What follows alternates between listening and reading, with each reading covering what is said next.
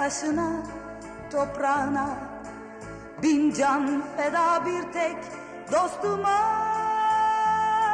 Her köşesi 28 Şubat 2020 günlerden Cuma. Dün Regaib Kandili'ydi ama kocaman bir ateş yüreğimize düştü. Bütün gece çalıştık çünkü kahramanlarımız şehit olmuştu. Ne olup bittiğini anlamamız ve sizlere en gerçek, en doğru bilgileri aktarmamız gerekiyordu. Sevgili Türkiye'm, başımız sağ olsun. Suriye'de İdlib'de bir saldırı, Rusya'nın desteklediği Esad güçleri Türk Silahlı Kuvvetleri'ne saldırdı ve Sözcü gazetesi bugün askerlerimiz Kandil gecesi şehit düştü. Mübarek günde kara haber manşetiyle çıkmış. Rus uçakları Suriye İdlib'de askerimize hava saldırısı yaptı. Kahpe saldırıda 29 askerimiz şehit düştü. Çok sayıda askerimiz yaralandı. Dolayısıyla bütün yayın akışımız değiştirdi, değiştirdik. Şehit sayımız da 33 oldu. Başta genel yönetmenimiz Doğan Şentürk olmak üzere editörlerimiz, muhabirlerimiz, yönetmenlerimiz, kameramanlarımız gece boyu buradaydık. Ve bu sabah İsmail Küçükkaya Demokrasi Meydanı'nda hikmeti hükümetten bahsedeceğiz. Devletin en önemli görevlerinde vazifeler yapmış bir isim. Çok erken saatlerden itibaren bizimle birlikte oldu. Biraz sonra Demokrasi Meydanı'na katılacak. Bugünkü manşetimizi kendisi verdi bize. Aklı selim dedik. Her birini detaylı olarak konuşacağız. Türkiye'm, tarih ve takvim yaprakları bugün yeniden yazılıyor. Önce Hatay Valisi'ni dinliyoruz. Değerli basın mensupları, Esed rejim güçlerinin yapmış olduğu hava saldırısı sonucu Türk Silahlı Kuvvetleri mensuplarımızdan ağır yaralı olan dört Mehmetçiğimiz tüm müdahalelere rağmen kurtarılamamıştır. E, Dört Mehmetçiğimiz şehit olmuştur. Yapılan hava saldırıları sonucu 33 Mehmetçiğimiz şe- şehit olmuştur. Hastanemizde bulunan yaralı Mehmetçiklerimizden hiçbir tanesinin hayat tehlikesi bulunmamaktadır. Şehitlerimize Allah'tan rahmet diliyorum. Yaralılarımıza acil şifalar diliyorum. Milletimizin başı sağ olsun.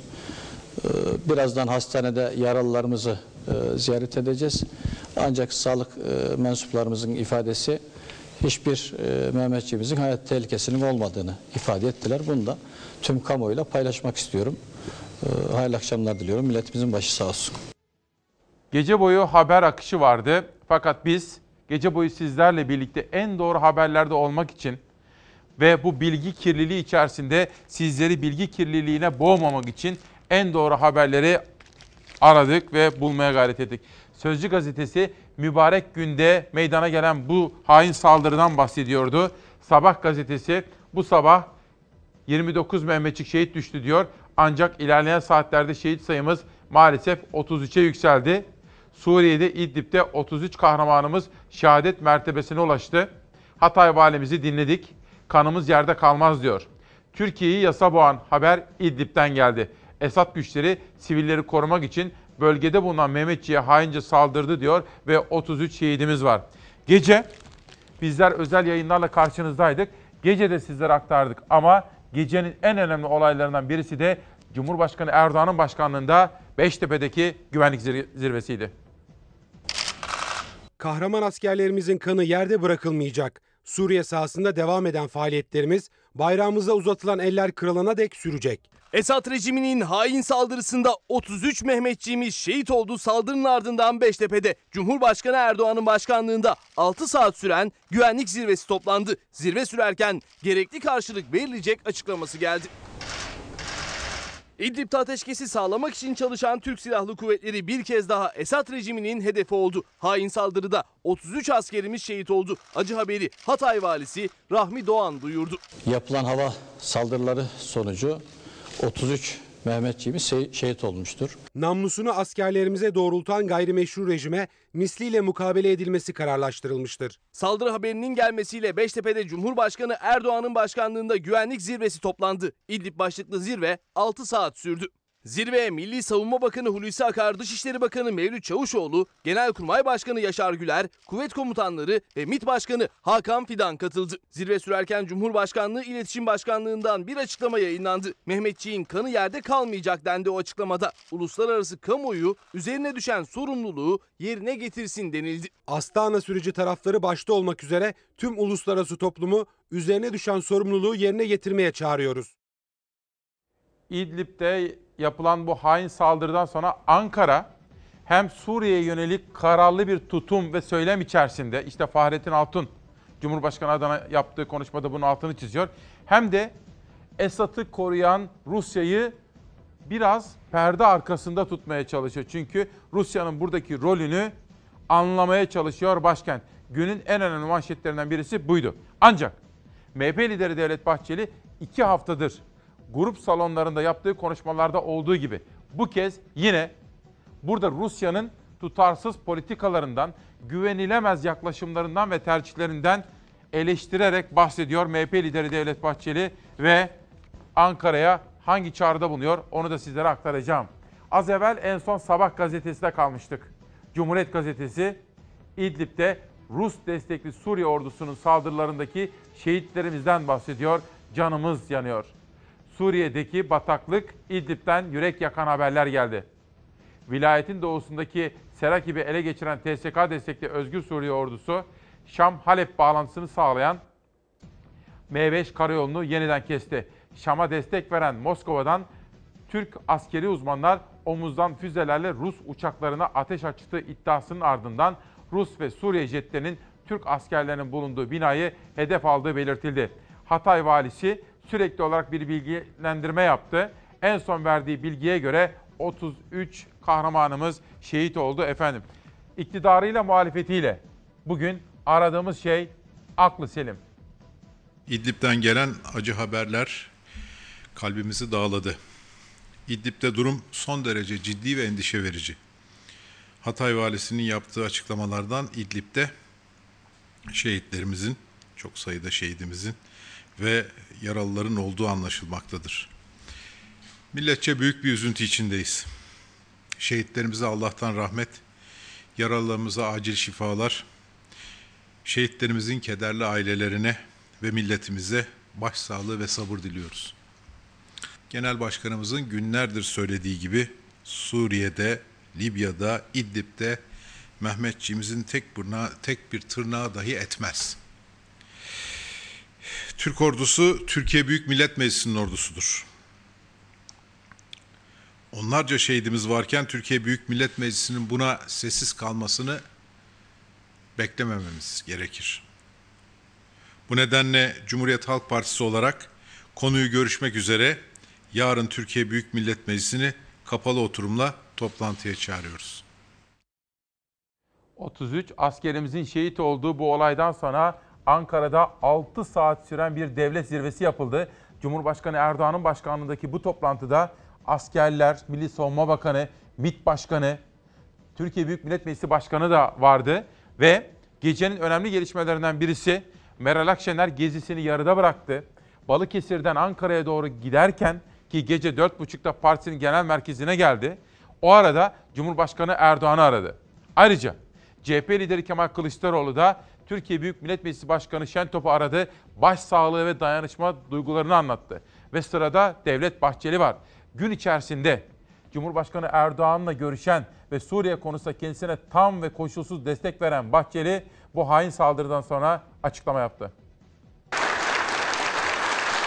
Türkiye Cumhuriyeti Devleti 27 Şubat 2020'de İdlib kırsalında katil Esad unsurlarıyla zalim işbirlikçileri tarafından alenen ve alçak bir hava saldırısına maruz kalmıştır. MHP lideri Devlet Bahçeli İdlib'de Esad güçlerinin Mehmetçi'ye hain saldırısını alçaklık diye tanımladı. Hem rejime hem Rusya'ya yönelik sert mesajlar verdi. Rusya Federasyonu bizim tarafımızdan malum olan menfur ve meşhum yüzünü bir kez daha göstermiş, Türkiye'ye karşı beslediği gizli husumeti açıkça ifşa etmiştir. İdlib'den gelen acı haberlerle Türkiye'nin yüreği yandı. 33 kahraman askerimiz rejim güçlerinin saldırısında şehit düştü. Saldırı haberinin geldiği ilk andan itibaren MHP lideri Devlet Bahçeli partisinin genel merkezinde gelişmeleri takip etti. Allah korkusu taşımayan, insan sevgisi tanımayan caniler, regaib kandilimizi kana bulamışlardır. Bahçeli yaptığı yazılı açıklamada gereken karşılık verilsin dedi. Hükümetin yanındayız mesajı verdi. Milliyetçi Hareket Partisi, hükümetin alacağı siyasi, askeri her kararın bedeli ne olursa olsun yanında duracak, destekçisi olacaktır. Sonunu hazırlayan şerefsiz Esad, hain ve hunhar saldırılarının karşılığını en ağır şekilde almalı. Türk milletine silah çevirmenin, bomba atmanın sonuçlarına acı şekilde muhatap olmalıdır. MHP lideri Esad pişman olacak dedi. İdlib'e kara ve hava operasyonu acilen düzenlensin diye konuştu. Düşman görüldüğü yerde ezilmelidir. İdlib'e kara ve hava operasyonu süratle icra edilmelidir. Esad ya pişman olup teslim bayrağını çekecek ya da bombaladığı topraklar ona ve çetesine mezar olacaktır. Bahçeli NATO'yu da göreve çağırdı. Yaşanan saldırının NATO için bir samimiyet testi olduğunu vurguladı. Türkiye bir NATO müttefikidir. Yapılan saldırılar aynı zamanda bütün NATO üyelerine yapılmıştır. İçinden geçtiğimiz süreç herkes ve NATO üyesi her ülke için samimiyet ve iyi niyet testidir. Gerçekten zor zamanlar. Şimdi ben her zamanki gibi akşam saat 9.30'da yattım. Sabah 4'te kalkmak üzere. Fakat kapı çalıyor. Cayır cayır. Allah Allah dedim. Sabah mı oldu ne oldu? İnsan korkuyor. Gittim kapıyı açtım. Bizim Olcay gelmiş. Abi dedi Doğan Bey seni arıyor dedi. Ne oldu dedim. Saat kaç? Saat daha 12 gece. Ha ben yatalı daha 2 saat falan olmuş. Anlattı. Aa hemen hızlıca giyindik geldik buraya işte. Doğan Şentürk de burada. Bütün ekip arkadaşlarım burada. Editörüm, pek çok muhabir arkadaşım. Hepimiz gece boyu çalıştık. Gece saat 1.30-1.40 civarında yayına girdik. Ve 4.30'a kadar devam ettik. Ben ondan sonra 1-2 saat şöyle hiç olmazsa hem durumu değerlendireyim hem de gözlerimi biraz dinlendireyim diye ayrıldım. Sonra bütün ekip arkadaşlarım çalışmaya da devam ettiler ve işte bugün hakkı verilesi önemli sabahlardan bir tanesi. Çünkü çok riskli de zamanlardan geçiyoruz. Dolayısıyla en doğru, en sağlıklı bilgi almamız gerekiyor. Tıpkı bizim gibi Ankara'da gece boyu ayakta olan, o bağlantılarımızda da bize bilgiler anlatan Engin karşımızda. Engin bir kere daha günaydın, bir kere daha başımız sağ olsun diyorum. Gece boyu yaptığımız bağlantılar, seninle yaptığımız konuşmalar, devletin zirvesi, iktidarıyla, muhalefetiyle, siyasi partilerden gelen açıklamalar. En son Ankara'daki havayı senden alıyoruz şimdi. İsmail Küçükkaya e, sınırlı, e, kısıtlı açıklamalar var. Resmi açıklamalara itibar ediyoruz. Devletin zirvesinden ya da muhalefet cephesinden gelen açıklamaları aktarmaya çalışıyoruz ama sınırlı açıklama var. Bir kere bunun altını çizelim. Milli Savunma Bakanlığı'ndan aslında bir açıklama bekliyoruz. O saldırının detaylarına, rejimin hava saldırısının detayları, saldırı tam olarak nerede oldu, konvoy mu hedef alındı, e, Türk askerleri, Mehmetçiklerin bulunduğu bir bina mı hedef alındı, ne oldu? Milli Savunma Bakanlığı henüz bir açıklama yapmadı. O açıklamadan sonra saldırının detaylarını biraz daha öğrenme şansımız olacak ama e, haberde de aktardık. Devletin zirvesinden en üst perdeden yapılan bir açıklama var. Güvenlik zirvesi sonrası ve o tek açıklama. Zirve sonrası bir açıklama yapılmadı. Fahrettin Altun Cumhurbaşkanlığı İletişim Başkanı olarak o açıklamayı yaptı. E, Esad rejimine e, misliyle mukabele edilmesi kararlaştırılmıştır dedi. Tüm hedefleri, bilinen tüm hedeflerin ateş altında olduğunu söyledi Esad rejiminin. Bir kere şunu söyleyelim Ankara'dan yapılan resmi açıklamaların hepsinde saldırıyı Esad rejiminin yaptığına özellikle vurgu yapılıyor. Yani Rus uçakları mı vurdu Türk askerini yoksa Esad mı vurdu sorusu dünden bu yana soruldu ama Ankara'dan yapılan ya da resmi açıklamaların hepsinde Esad rejiminin bu saldırıyı yaptığının altı çiziliyor. Rusya'nın bir hava saldırısı olduğunu ilişkin en azından şu ana kadar bir detay yok ama Ömer Çelik'in açıklamasında AK Parti sözcüsü Ömer Çelik'in açıklamasında e, Rusya hedef alınıyor şöyle ki diyor, e, Ömer Çelik katil rejim ve onu cesaretlendirenler bu kalleşliğin hesabını en ağır şekilde verecek diyor. Onu cesaretlendirenler diyerek zaten Rusya bir şekilde işaret ediliyor. Senin de altını çizdiğin gibi iktidarıyla muhalefetiyle ortak açıklamalar var. Ee, başsağlığı mesajları ve bu saldırıya ilişkin kınamalar çok önemli. MHP lideri Devlet Bahçeli'nin açıklamasında e, aktardık ama önemli başlıklardan, e, önemli noktalardan bir tanesi e, Devlet Bahçeli artık Türk askeri müdahale her türlü müdahale hakkını mücadele kararını haklı ve meşru görüyoruz diyor askerin. Artık güç ve zor kullanmak kaçınılmaz bir mecburiyettir diyor. Aha. Savaşa savaş kelimesini kullanıyor Devlet Bahçeli. O da dikkat çekici. Gelişmelerin silahlı çatışmadan sıcak savaşa dönüşme konusu Türkiye'nin meselesi olmaktan çıkmıştır diyor. Bahçeli'nin e, biz birkaç haftadır özellikle Rusya'ya ilişkin iktidarı uyardığını biliyoruz. Grup toplantılarında Rusya'yla birlikte hareket edilmemesi, Rusya'ya güvenilmemesi gerektiğinin altını özellikle çiziyor. E, Rusya Türkiye ile önden kucaklaşırken, sarılırken, Türkiye sarılırken arkadan Esad'ı kucaklıyor ifadesini kullanmıştı. Özellikle Rusya'ya işaret etmişti. Zaten bu saldırının arkasında da e, dillendirilmese de Esad'ı bugüne kadar desteklediği için Rusya'nın bir şekilde olduğu da e, açıkça ifade ediliyor. Yine Cumhurbaşkanı Yardımcısı Fuat Oktay'dan bir açıklama geldi. Ben e, yine altını çizeyim. Resmi açıklamaları sadece aktarmaya çalışıyoruz. Sen de biz de öyle. Çünkü sağdan çok fazla bilgi geliyor. Çok fazla bilgi kirliliği de var. E, güvenilir e, bilgileri aktarmak zorundayız. O yüzden resmi açıklamalar önemli. Cumhurbaşkanı Fuat, e, Yardımcısı Fuat Oktay da şu açıklama yaptı. Tarihe savaş suçlusu olarak geçecek olan terör, terör devletinin başı Esad ve rejim unsurları bu alçakça saldırının bedelini ağır ödeyecekler dedi. Şimdi biz sahada Suriye rejimine misile mukabeleyi biliyoruz. Bunları görüyoruz. Görüntüleri de paylaşılıyor. Ee, Esad rejimine ait güçlerin nasıl vurulduğu hem havadan hem de kara unsurlarıyla, obüslerle, e, SİHA'larla, silahlı insan sava araçlarıyla vurulduğunu için görüntüler paylaşıyoruz ama bir yaptırım daha kararı daha aldı. Ankara onun da altını çizmek gerekiyor aslında. Avrupa Birliği'ni, Avrupa'yı, Avrupa ülkelerini, Batı'yı çok yakından ilgilendiren bir karar. Türkiye'nin e, İdlib krizine de bakışı bugüne kadar hep insaniydi aslında. Bunun altı özellikle çiziliyordu. Suriyeli mülteciler açısından e, Türkiye'nin 4,5 milyon e, Türkiye 4,5 milyon Suriyeliyi misafir ediyor. İdlib krizi yaklaşık 3 milyon Suriyelinin tekrar Türkiye'ye e, Türkiye kapısına, sınırına dayanması anlamına geliyor. Bunun altı özellikle çiziliyordu.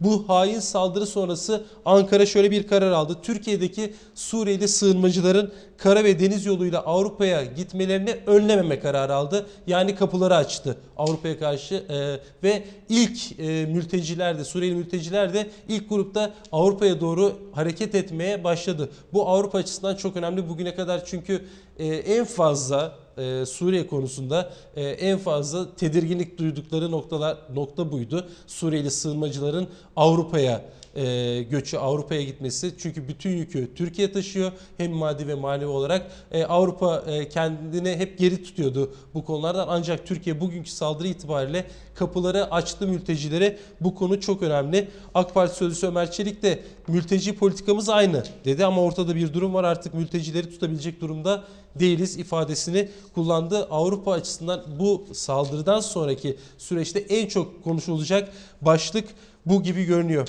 Tabi Rusya ile bir temas oldu mu? Bu da önemli bir soru. Evet. İsmail Küçükkaya e, Oldu o mu? saldırıdan sonra Moskova ile o bildiğimiz kadarıyla olmadı en azından buna ilişkin bir açıklama yok. Resmi açıklama yok. Rusya ile bir temasa geçildi mi? Şimdi 5 Mart'ta e, henüz kesinleşmedi ama dillendirilen bir e, olası görüşme vardı. Cumhurbaşkanı Erdoğan'la Rus lider Putin arasında Cumhurbaşkanı niyeti belli e, niyeti dillendirmişti. Kremlin'den yapılan açıklamada henüz ikili bir görüşme olur mu buna karar verilmedi e, açıklaması gelmişti Kremlin'den ama hani Erdoğan Putin görüşmesi bir olası ihtimaller dahilinde değerlendiriliyordu. İşte bu saldırıdan sonra bir görüşme en azından böyle bir görüşme olsa bilgilendirilir e, liderler seviyesinde olsaydı bir bilgilendirme yapılırdı. E, anladığımız kadarıyla, bildiğimiz kadarıyla Ankara-Moskova hattında henüz bir temas yok. Rusya'dan da bu saldırıya ilişkin bir kınama, Türkiye'ye bir başsağlığı mesajı da yok.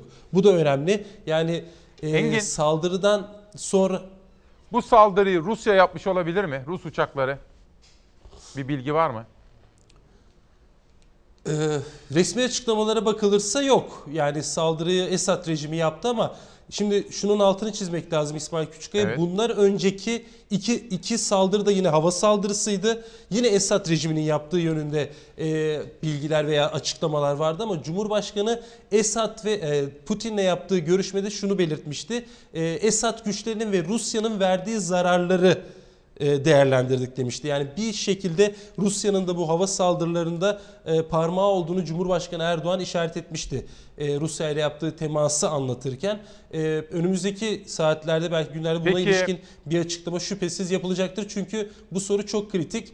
E, sahada Esad'la mücadele ediyor ama muhatap Rusya her konuda Rusya ile masadayız, Rusya ile sahadayız görüşmeleri. O yüzden Rusya'nın parmağı var mı sorusu önemli. Peki Engin, Batı bloğundan bir haber var mı? Mesela Amerika'dan bir mesaj, bir açıklama, NATO'dan, NATO Genel Sekreteri konuştu.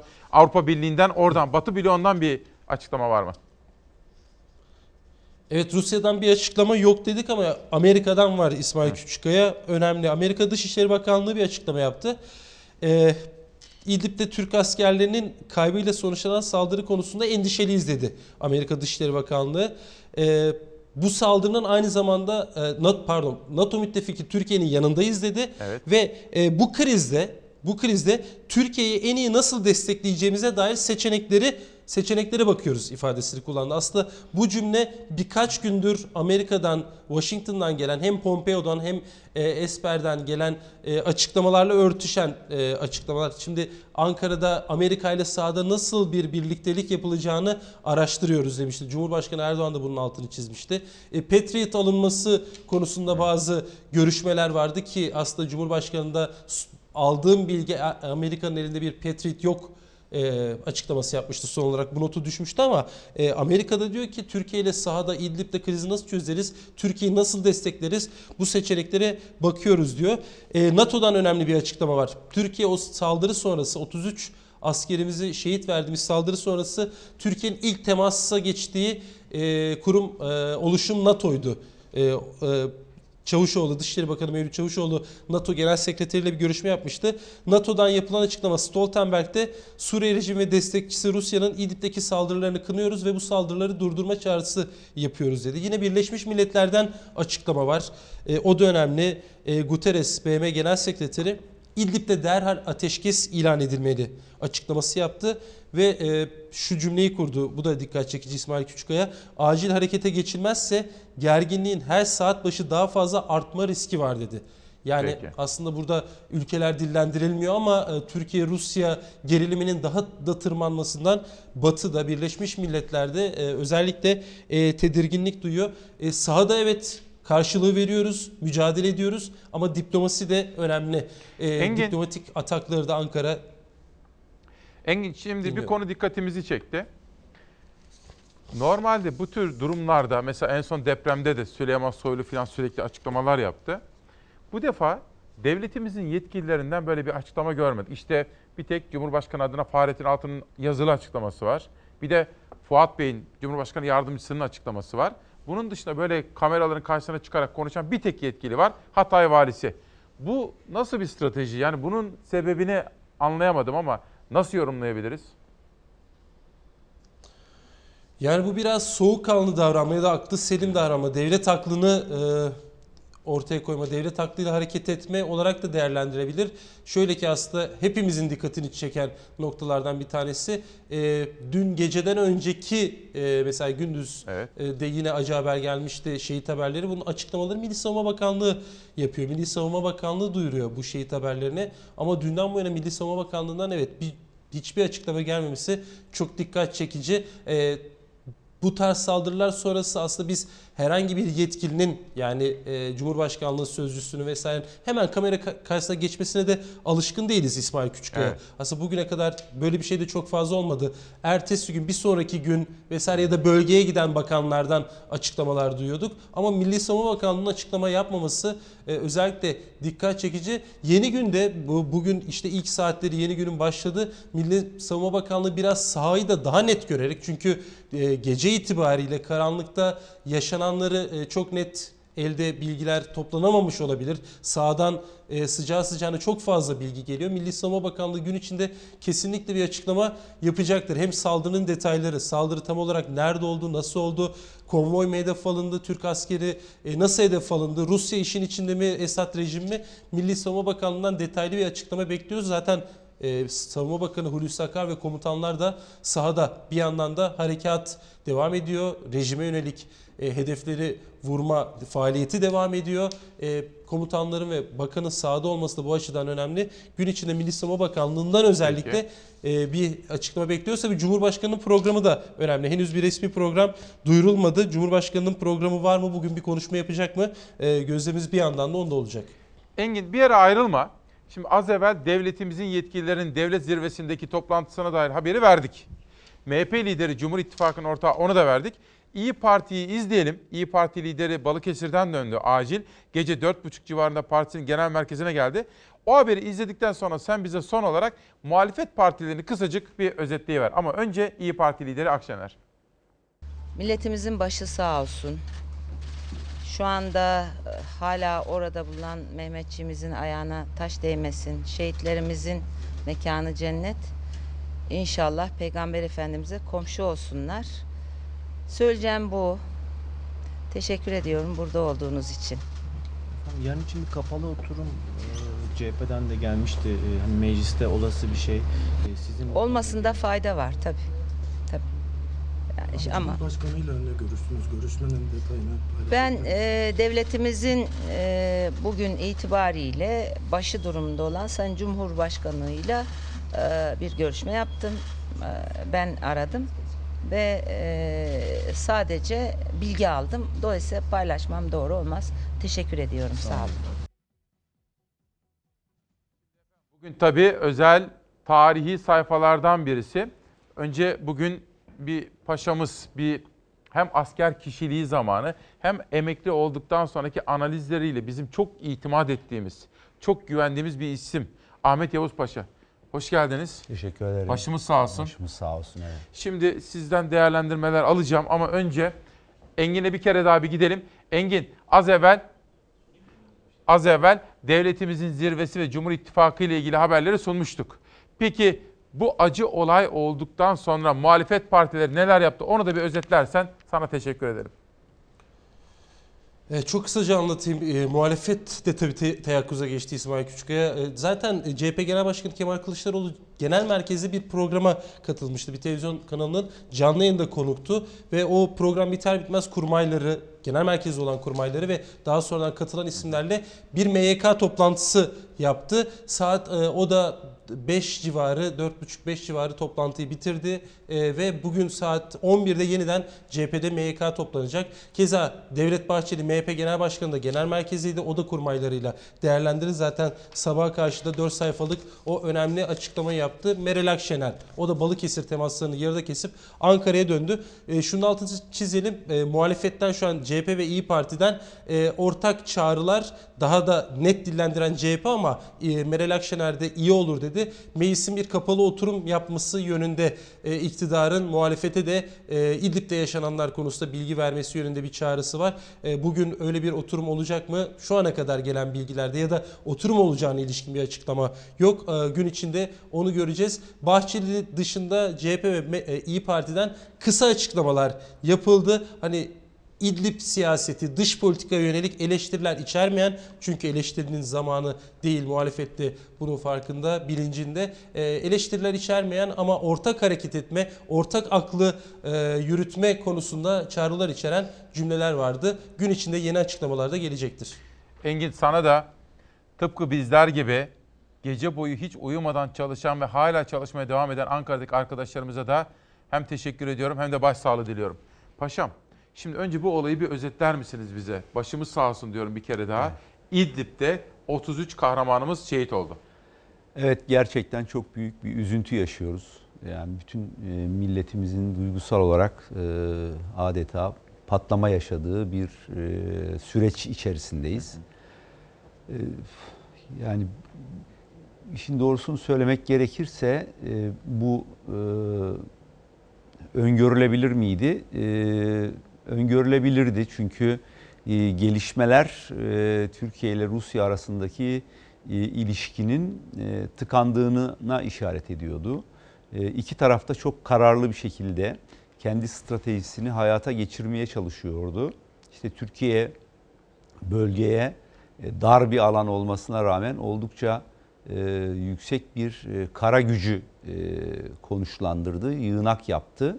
E, Rusya da e, dikkat çekici bir şekilde rejim güçleriyle beraber e, bölgeye yeni intikal eden birlikleri hedef alarak e, Bir dakika.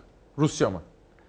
bana göre Rusya tabii Tamam. Rusya'nın kontrolü dışında rejimin Bu hareket önemli. etmesi, kendi inisiyatifiyle bu işi yapması çok zor yani. Haritamız bu. Paşam şimdi bizim buralarda. Gözlem noktalarımız var. Evet. Ve bizzat Sayın Cumhurbaşkanı da ifade ettiği gibi Evet. buraları kuşatma altındaydı.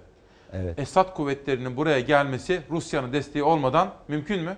Değil. Mümkün değil değil evet, mi? Evet. Evet. Yani Bölgemiz. burada burada e, belki sadece İdlib konusunda değil, bütün genel olarak e, bölgedeki politikalarla ilgili e, Türkiye ile Rusya arasında e, bizim bilemediğimiz, e, belki devlet katının bildiği e, bir e, zıtlaşma, bir çelişki, uzlaşmaz çelişki yaşatma durumu var. Yani bu nasıl çözülür bilemiyorum ama e, tabii sorunlar büyük bir yumak ve ancak hepsini bir arada görerek bu işi çözmek mümkün. Paşam ben şimdi her sorunu merak ettiğim her konuyu size küçük küçük sormak istiyorum, anlamak istiyorum. Buyurun. Bir, bu işin içinde Rusya var diyorsunuz. Önemli. Tabii tabii var. Bu önemli. Var yani. Rusya Evet. olmadan bunu yapamazlar. Yapamaz mümkün İki, değil. 33 şehidimiz var. Bu saldırı nasıl oldu? Nasıl olmuş olabilir? Yani bu saldırı e, olayları izlersek aslında Ağustos ayından itibaren bakın haritada en altta yer alan e, Morik diye bir bölge var.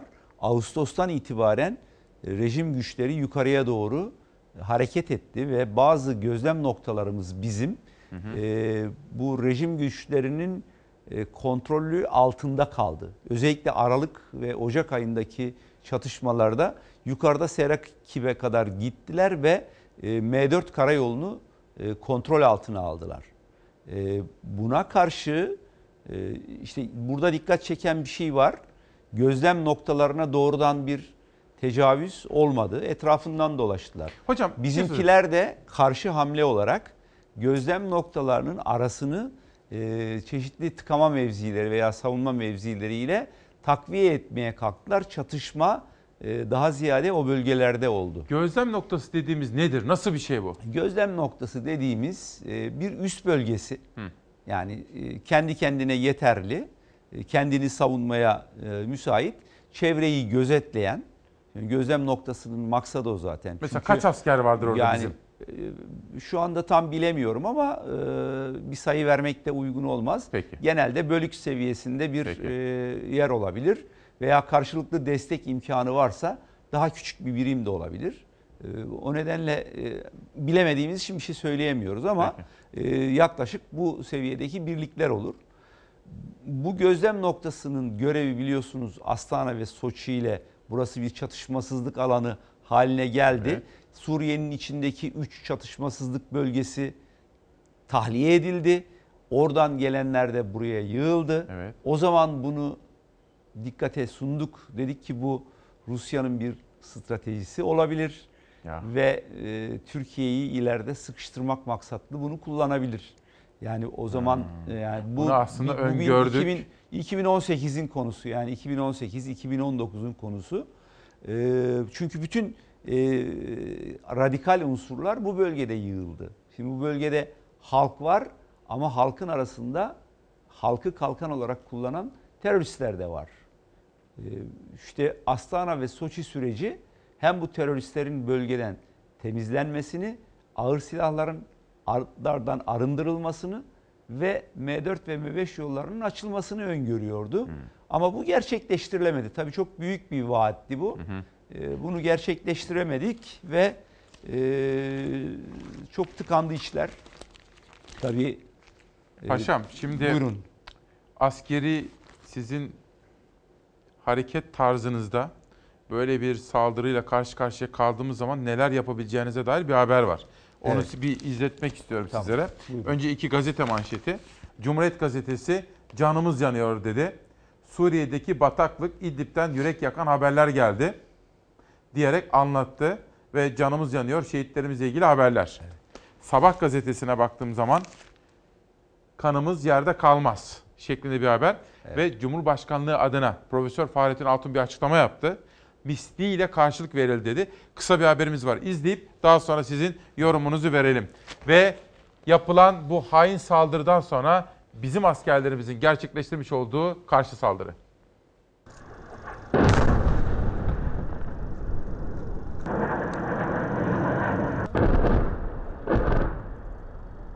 Esad rejiminin İdlib'de Türk Silahlı Kuvvetlerine ait gözlem noktalarına ilk saldırısının ardından Mehmetçik silah arkadaşlarının kanını yerde bırakmamak için karşı operasyon başlattı. 17 günde 1709 rejim unsuru etkisiz hale getirildi.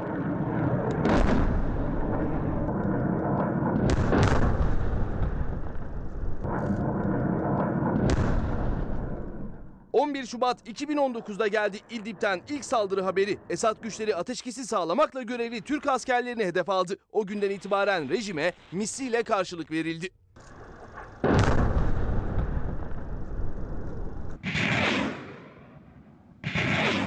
Türk Silahlı Kuvvetlerine saldıran rejim unsurları tek tek tespit edildi. O hedefler havadan böyle vuruldu.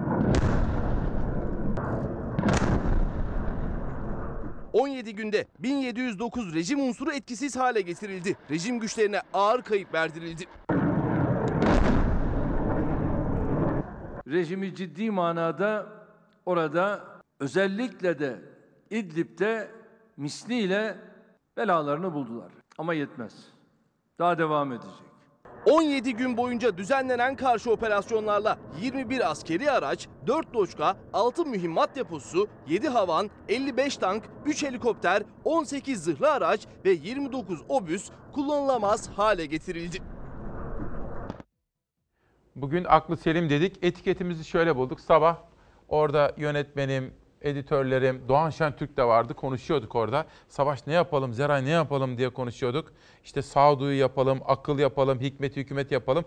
Paşam içerideydi, Doğan'ın odasındaydı. Aklı selim dedi.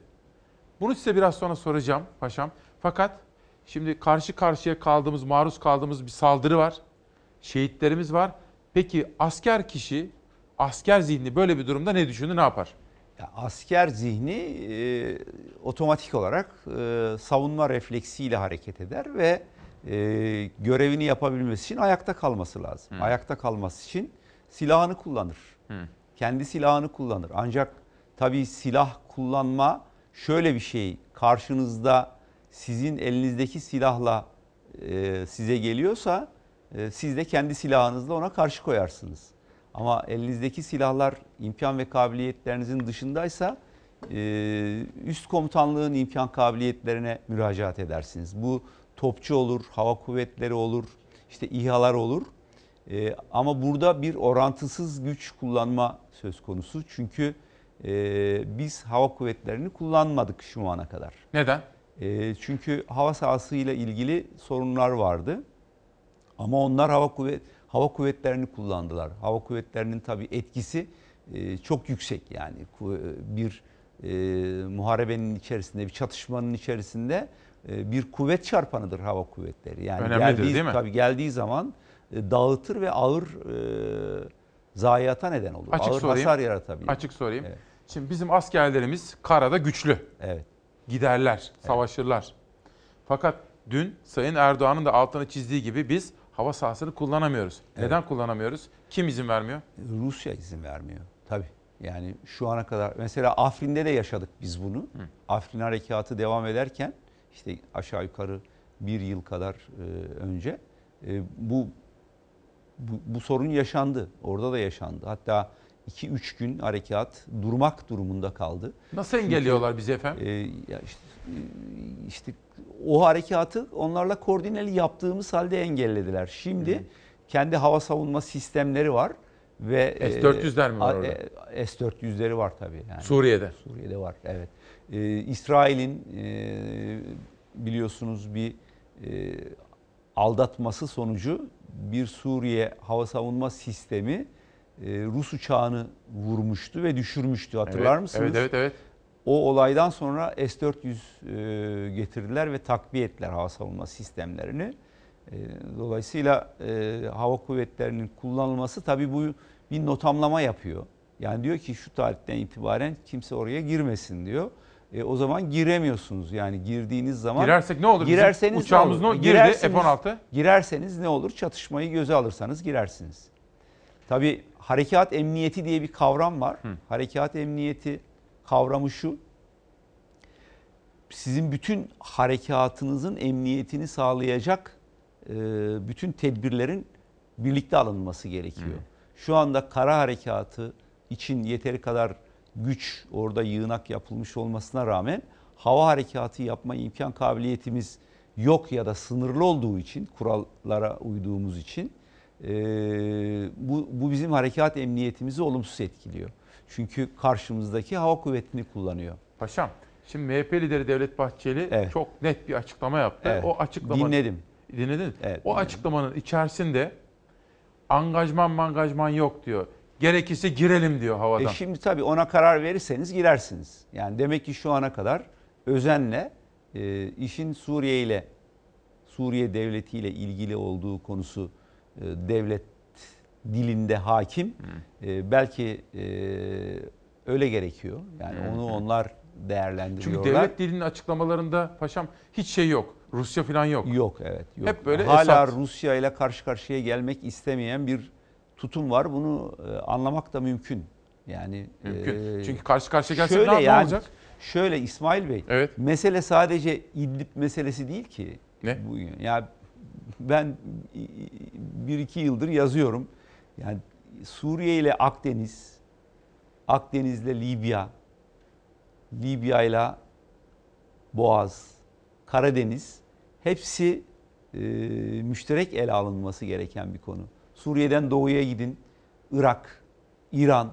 Dolayısıyla e, böyle reflekslerle, e, ani kararlarla değil, e, bütüncül bir stratejiyle bütün meselelerin ele alınması lazım. Tabii böyle bir e, eylemden sonra, böyle bir saldırıdan sonra mutlaka karşılık vermek gerekir. Yani bunu e, isteseniz de istemeseniz de oradaki adam verir yani. Asker verir yani. Oradaki adam verir. Ama tabii yukarıda siyasi otoritenin vermesi gereken kararlar da var. Hava Fakat kuvvetlerini paşam, o kullanacaksa şey o kullanacak. Ya pazartesi ya salı. Sizin bir sosyal medya paylaşımınız dikkatimi çekmişti. Burada ekranlarda Çalarsat ailesiyle paylaştım. Evet duydum onu paylaştınız. Siz dediniz ki adeta Birinci Dünya Savaşı koşulları gibi.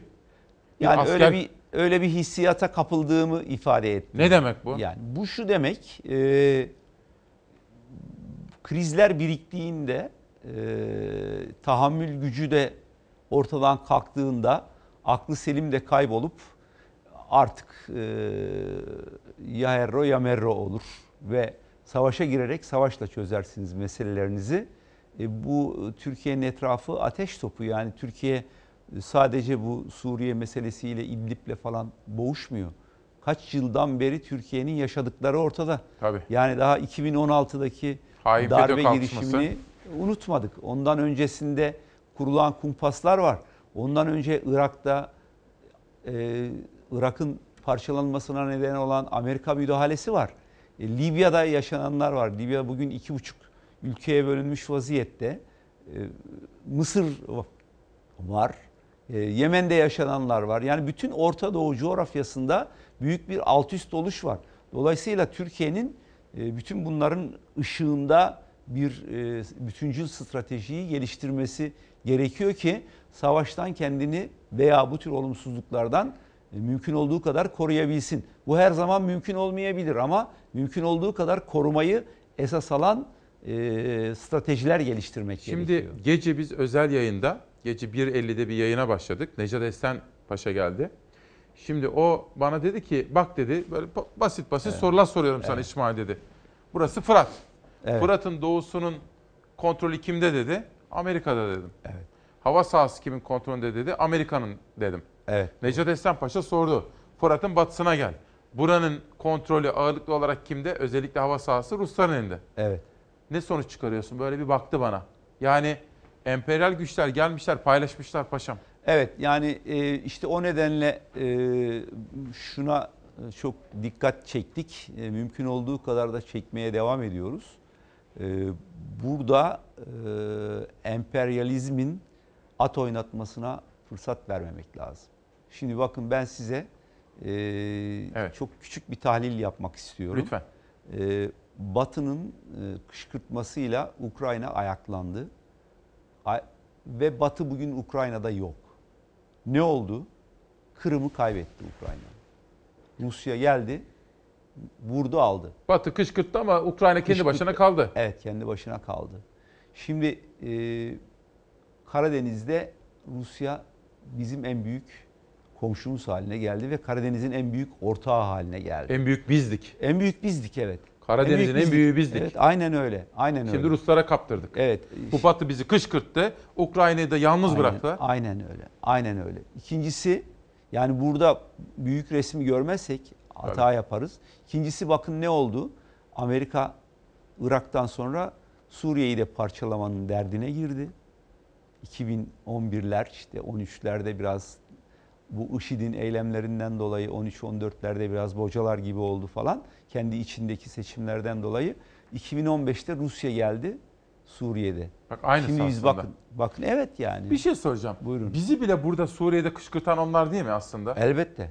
Yani elbette. önce bize yol verdiler. Tabii, Hadi tabii, aslanım tabii. yürüyün Tabii, tabii, işte tabii. filan öyle Aynen, yaptılar. aynen, Sonra aynen çekiliverdiler biz kaldık. Aynen aynen öyle. Yani burada e, elbette e, Rusya'nın yaptığını Asla. reji- ka- kabul etmemiz mümkün değil. Tabii. Yani bizim meselemiz Türkiye. Onun için e, canımızı acıtan bir konu.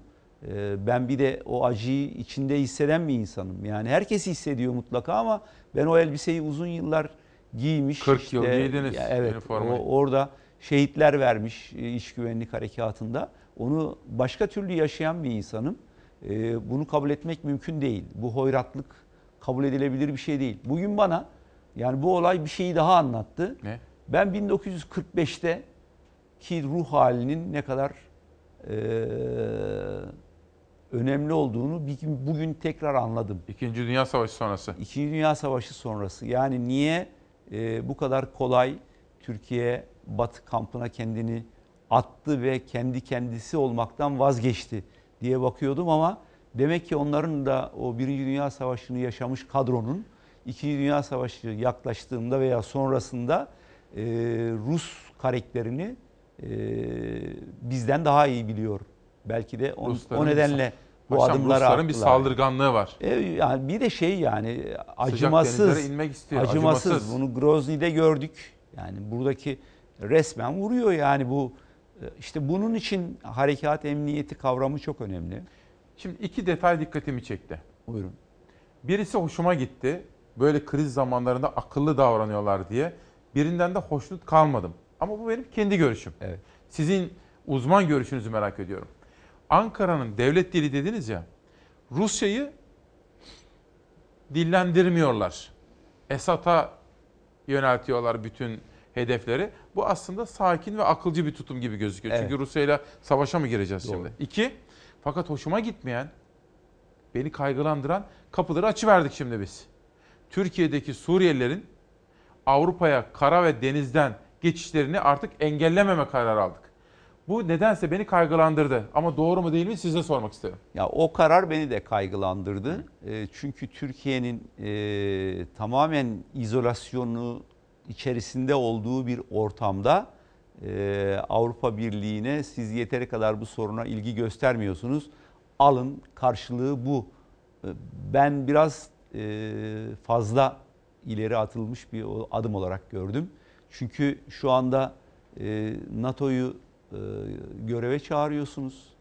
Öyle talepler var. Evet. NATO kim? Avrupa. Yani Fransa'sı, Almanya'sı, İngiltere'si. Bu göçten etkilenecekler kim? Onlar.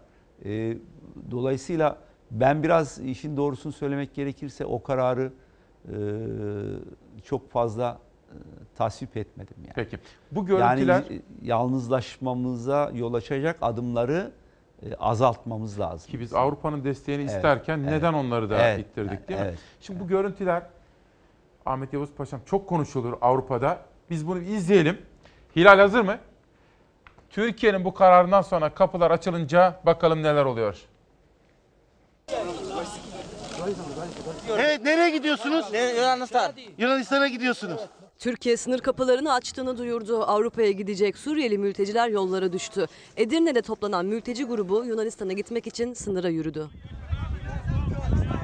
Türkiye muhtemel yeni göç dalgası karşısında kararını verdi. Reuters'ın haberine göre Türkiye, kara ve deniz yoluyla Avrupa'ya gitmek isteyen mültecileri durdurmayacak. Haberde alınan kararın sahil güvenlik ve sınır güvenliği iletildiğine yer verildi. Geçişlere engel olunmayacağını duyan mülteciler koşar adımlarla Yunanistan sınır kapısına yöneldi.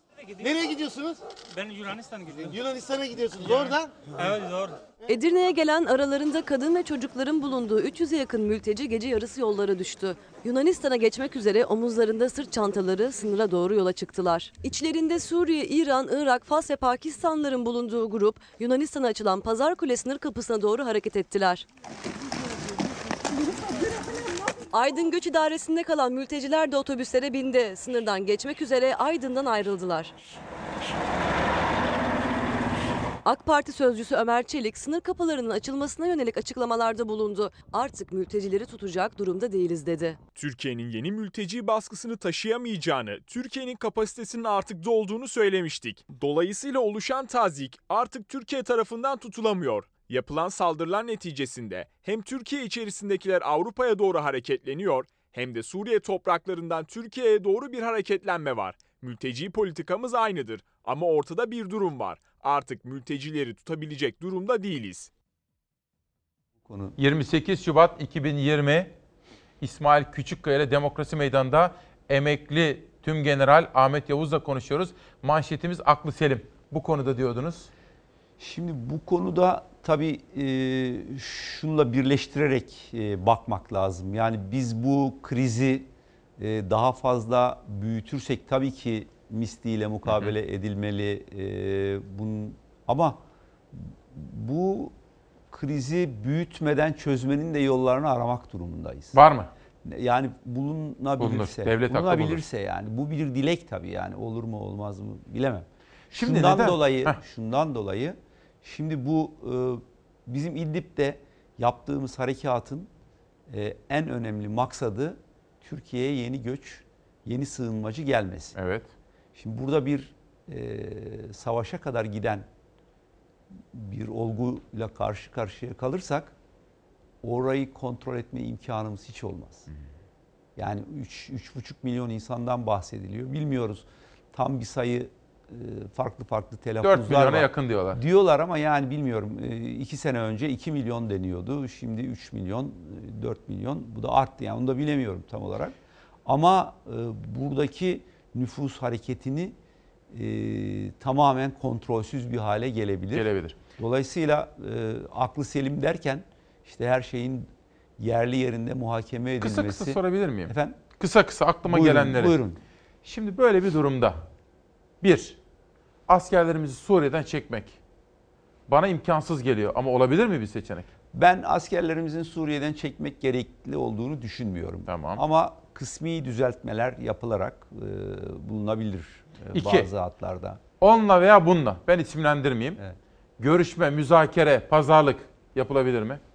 Yani müzakere her zaman yapılabilir. Yapılmalıdır da. Yani Peki müzakereden ama... kaçarsanız silahlar konuşur çünkü. Peki. 3. Yüreğim yanıyor. 33 askerim var ama bunu da karşılıksız bırakmak istemiyorum. Büyük şimdi, devlet ne yapar? Şimdi e, İsmail Bey yürek yani hepimizde yanıyor. E, ama e, şöyle bakarsınız meseleye yeni yürekler daha çok yürek mi yansın diye de bakarsınız. Yani öyle baktığınızda hmm. siz farklı hareket edersiniz. Daha büyük yani strateji e, maksatlarınızı asgari vasıtalarla kullanma sanatıdır. Peki. Şimdi daha pahalısı, daha zayiatlısı, daha uzun süreli tahribatı göze almadan bazı şeyleri yapmak lazım. Ha göze alırsınız, göze alırsınız ama, ama risk büyük. Şimdi bakın Riski bu iş büyük. bir işin çıkışı var. Yani nereden çıkacaksınız? Nereye varacaksınız? Ee, o, o çok önemli. Yani netice itibariyle e, tamam duygusal patlamalarla gittik savaş ilan ettik. Ne olur peki? Yani bu ne getirir? Bunu düşünmek lazım. Çünkü bakın ufak bir harekat yapıyorsunuz, bir bölgede kalıyorsunuz. O bölgedeki çatışmalardan dolayı büyük e, daha büyük problemlerle evet. karşı karşıya evet. kalıyorsunuz. Mesele sorun çözmek. Peki.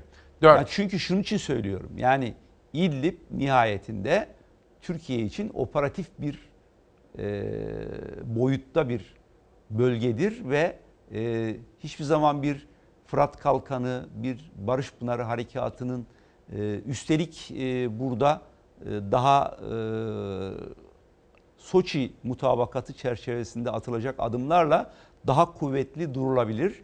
Göç de daha az tutulabilir. Yani bu bu yanıyla bakmak Peki. gerekiyor. 4. Aslında bugünün konusu değil. Acıyı Tabii, tabii. hissettiğimiz. Biz de onu konuşmak ben istemiyoruz ama ister istemez. Mesela Suriye politikası ile ilgili e, tercihlere ilişkin ciddi eleştirilerim var, kaygılarım var. Bu konu düzenlenebilir ama bugünün konusu değil. Değil evet. Ben de ondan uzak durmaya çalışıyorum ama ister istemez e, bugünün olayı yarını konuşuyoruz. Hepsi dünde gizli. Ama çözüm konuşuyorsak Çözüm- çözüm Suriye konuşuyorsa, politikasındaki evet. hatalarımızı hükümet düşünsün en azından. Ya tabii düşünüyordur mutlaka ama e, yani e, mesela e, ben uzun zamandır bu konularda yazıyorum, çiziyorum, söylüyorum. E, daha farklı tedbirler daha önceden alınabilir, daha öngörülü davranılabilirdi. Yani ama geçti geride kaldı Peki. ama şunu talep etmek hakkımız. Yani daha e, doğru bir muhakemeyle yürümek ve ülkemizin bundan daha az zarar görmesini sağlayacak adımları atmak hem vatandaş olarak talebimiz hem de bundan daha doğal bir şey olamaz. Yani Peki. bu, 5. bu bizim hakkımız. Şimdi geceki yayınımızda gece saat 2 çeyrek civarında Necat Esen dedi ki Yo 1.50 civarında direkt ilk başlarda söyledi. Sayın Cumhurbaşkanımız hepimizin Cumhurbaşkanı. Evet. Muhalefetin de iktidarın da bugün geçmişteki liderlerin Cumhurbaşkanlarının yaptığı gibi bütün muhalefet liderlerini toplayıp hepimizin ihtiyacı olan o milli Evet. birlik ve beraberliği gösterebiliriz dedi.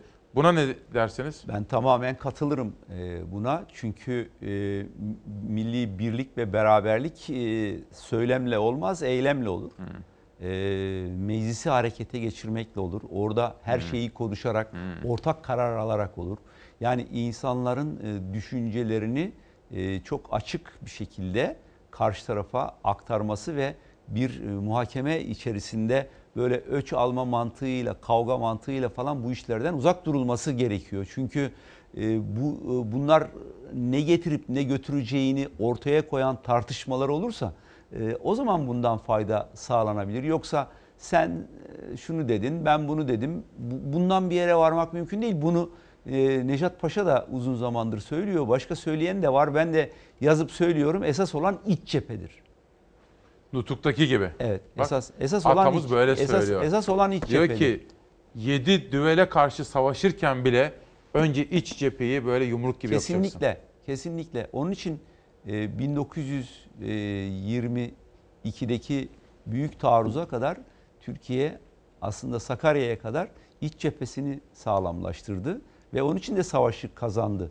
Onun için Türkiye mutlaka içerideki kavgaları, e, toplumsal sözleşmeye zarar veren her türlü adımı engelleyecek tutumlar içerisinde olmalı. Peki. Biraz evvel devlet zirvesinden bahsettik, Cumhur İttifakı'ndan bahsettik, İyi Parti'den, CHP'den de bahsettik. Bakalım başka sosyal medyada kimler görüşlerini paylaşmış? Ali Babacan bugünlerde parti kurma çalışmalarını sürdürüyor. Acımız büyük. İdlib'den gelen haberler yüreğimizi dağladı. Şehitlerimize Allah'tan rahmet diliyorum. Milletimizin başı sağ olsun. Yaralılarımıza da acil şifalar temenni ediyorum diyor Babacan. Bir önceki Cumhurbaşkanı Abdullah Gül, hepimizin gözü yaşlı, acımız çok büyük. Şehitlerimize Allah'tan rahmet, yaralılarımıza acil şifalar diliyorum. Milletimizin başı sağ olsun diyor. Ahmet Davutoğlu Gelecek Partisi lideri, Rusya destekli rejim güçlerinin saldırılarında İdlib'de şehit düşen kahraman Mehmetçiklerimize Allah'tan rahmet, ailelerine sabır, yaralılarımıza şifa dilerim. Kahraman silahlı kuvvetlerimize güvenimiz tamdır. Rabbim milletimizi ve devletimizi muhafaza eylesin diyor. Ekrem İmamoğlu İstanbul Belediye Başkanı İdlib'den gelen acı haberler yüreğimizi yakıyor. Şehit düşen Mehmetçiklerimize Allah'tan rahmet, kederli ailelerine ve milletimize başsağlığı diliyorum. Temel Karamollaoğlu Saadet lideri böylesi mübarek bir gecede İdlib'deki hain saldırı sebebiyle gelen acı haberler yüreğimizi yakmıştır. Şehitlerimize Allah'tan rahmet, yaralı askerlerimize acil şifalar diliyorum. Bu millet her zorluğu birlik ve beraberlikle aşabilecek güçtedir. Milletimizin başı sağ olsun diyor.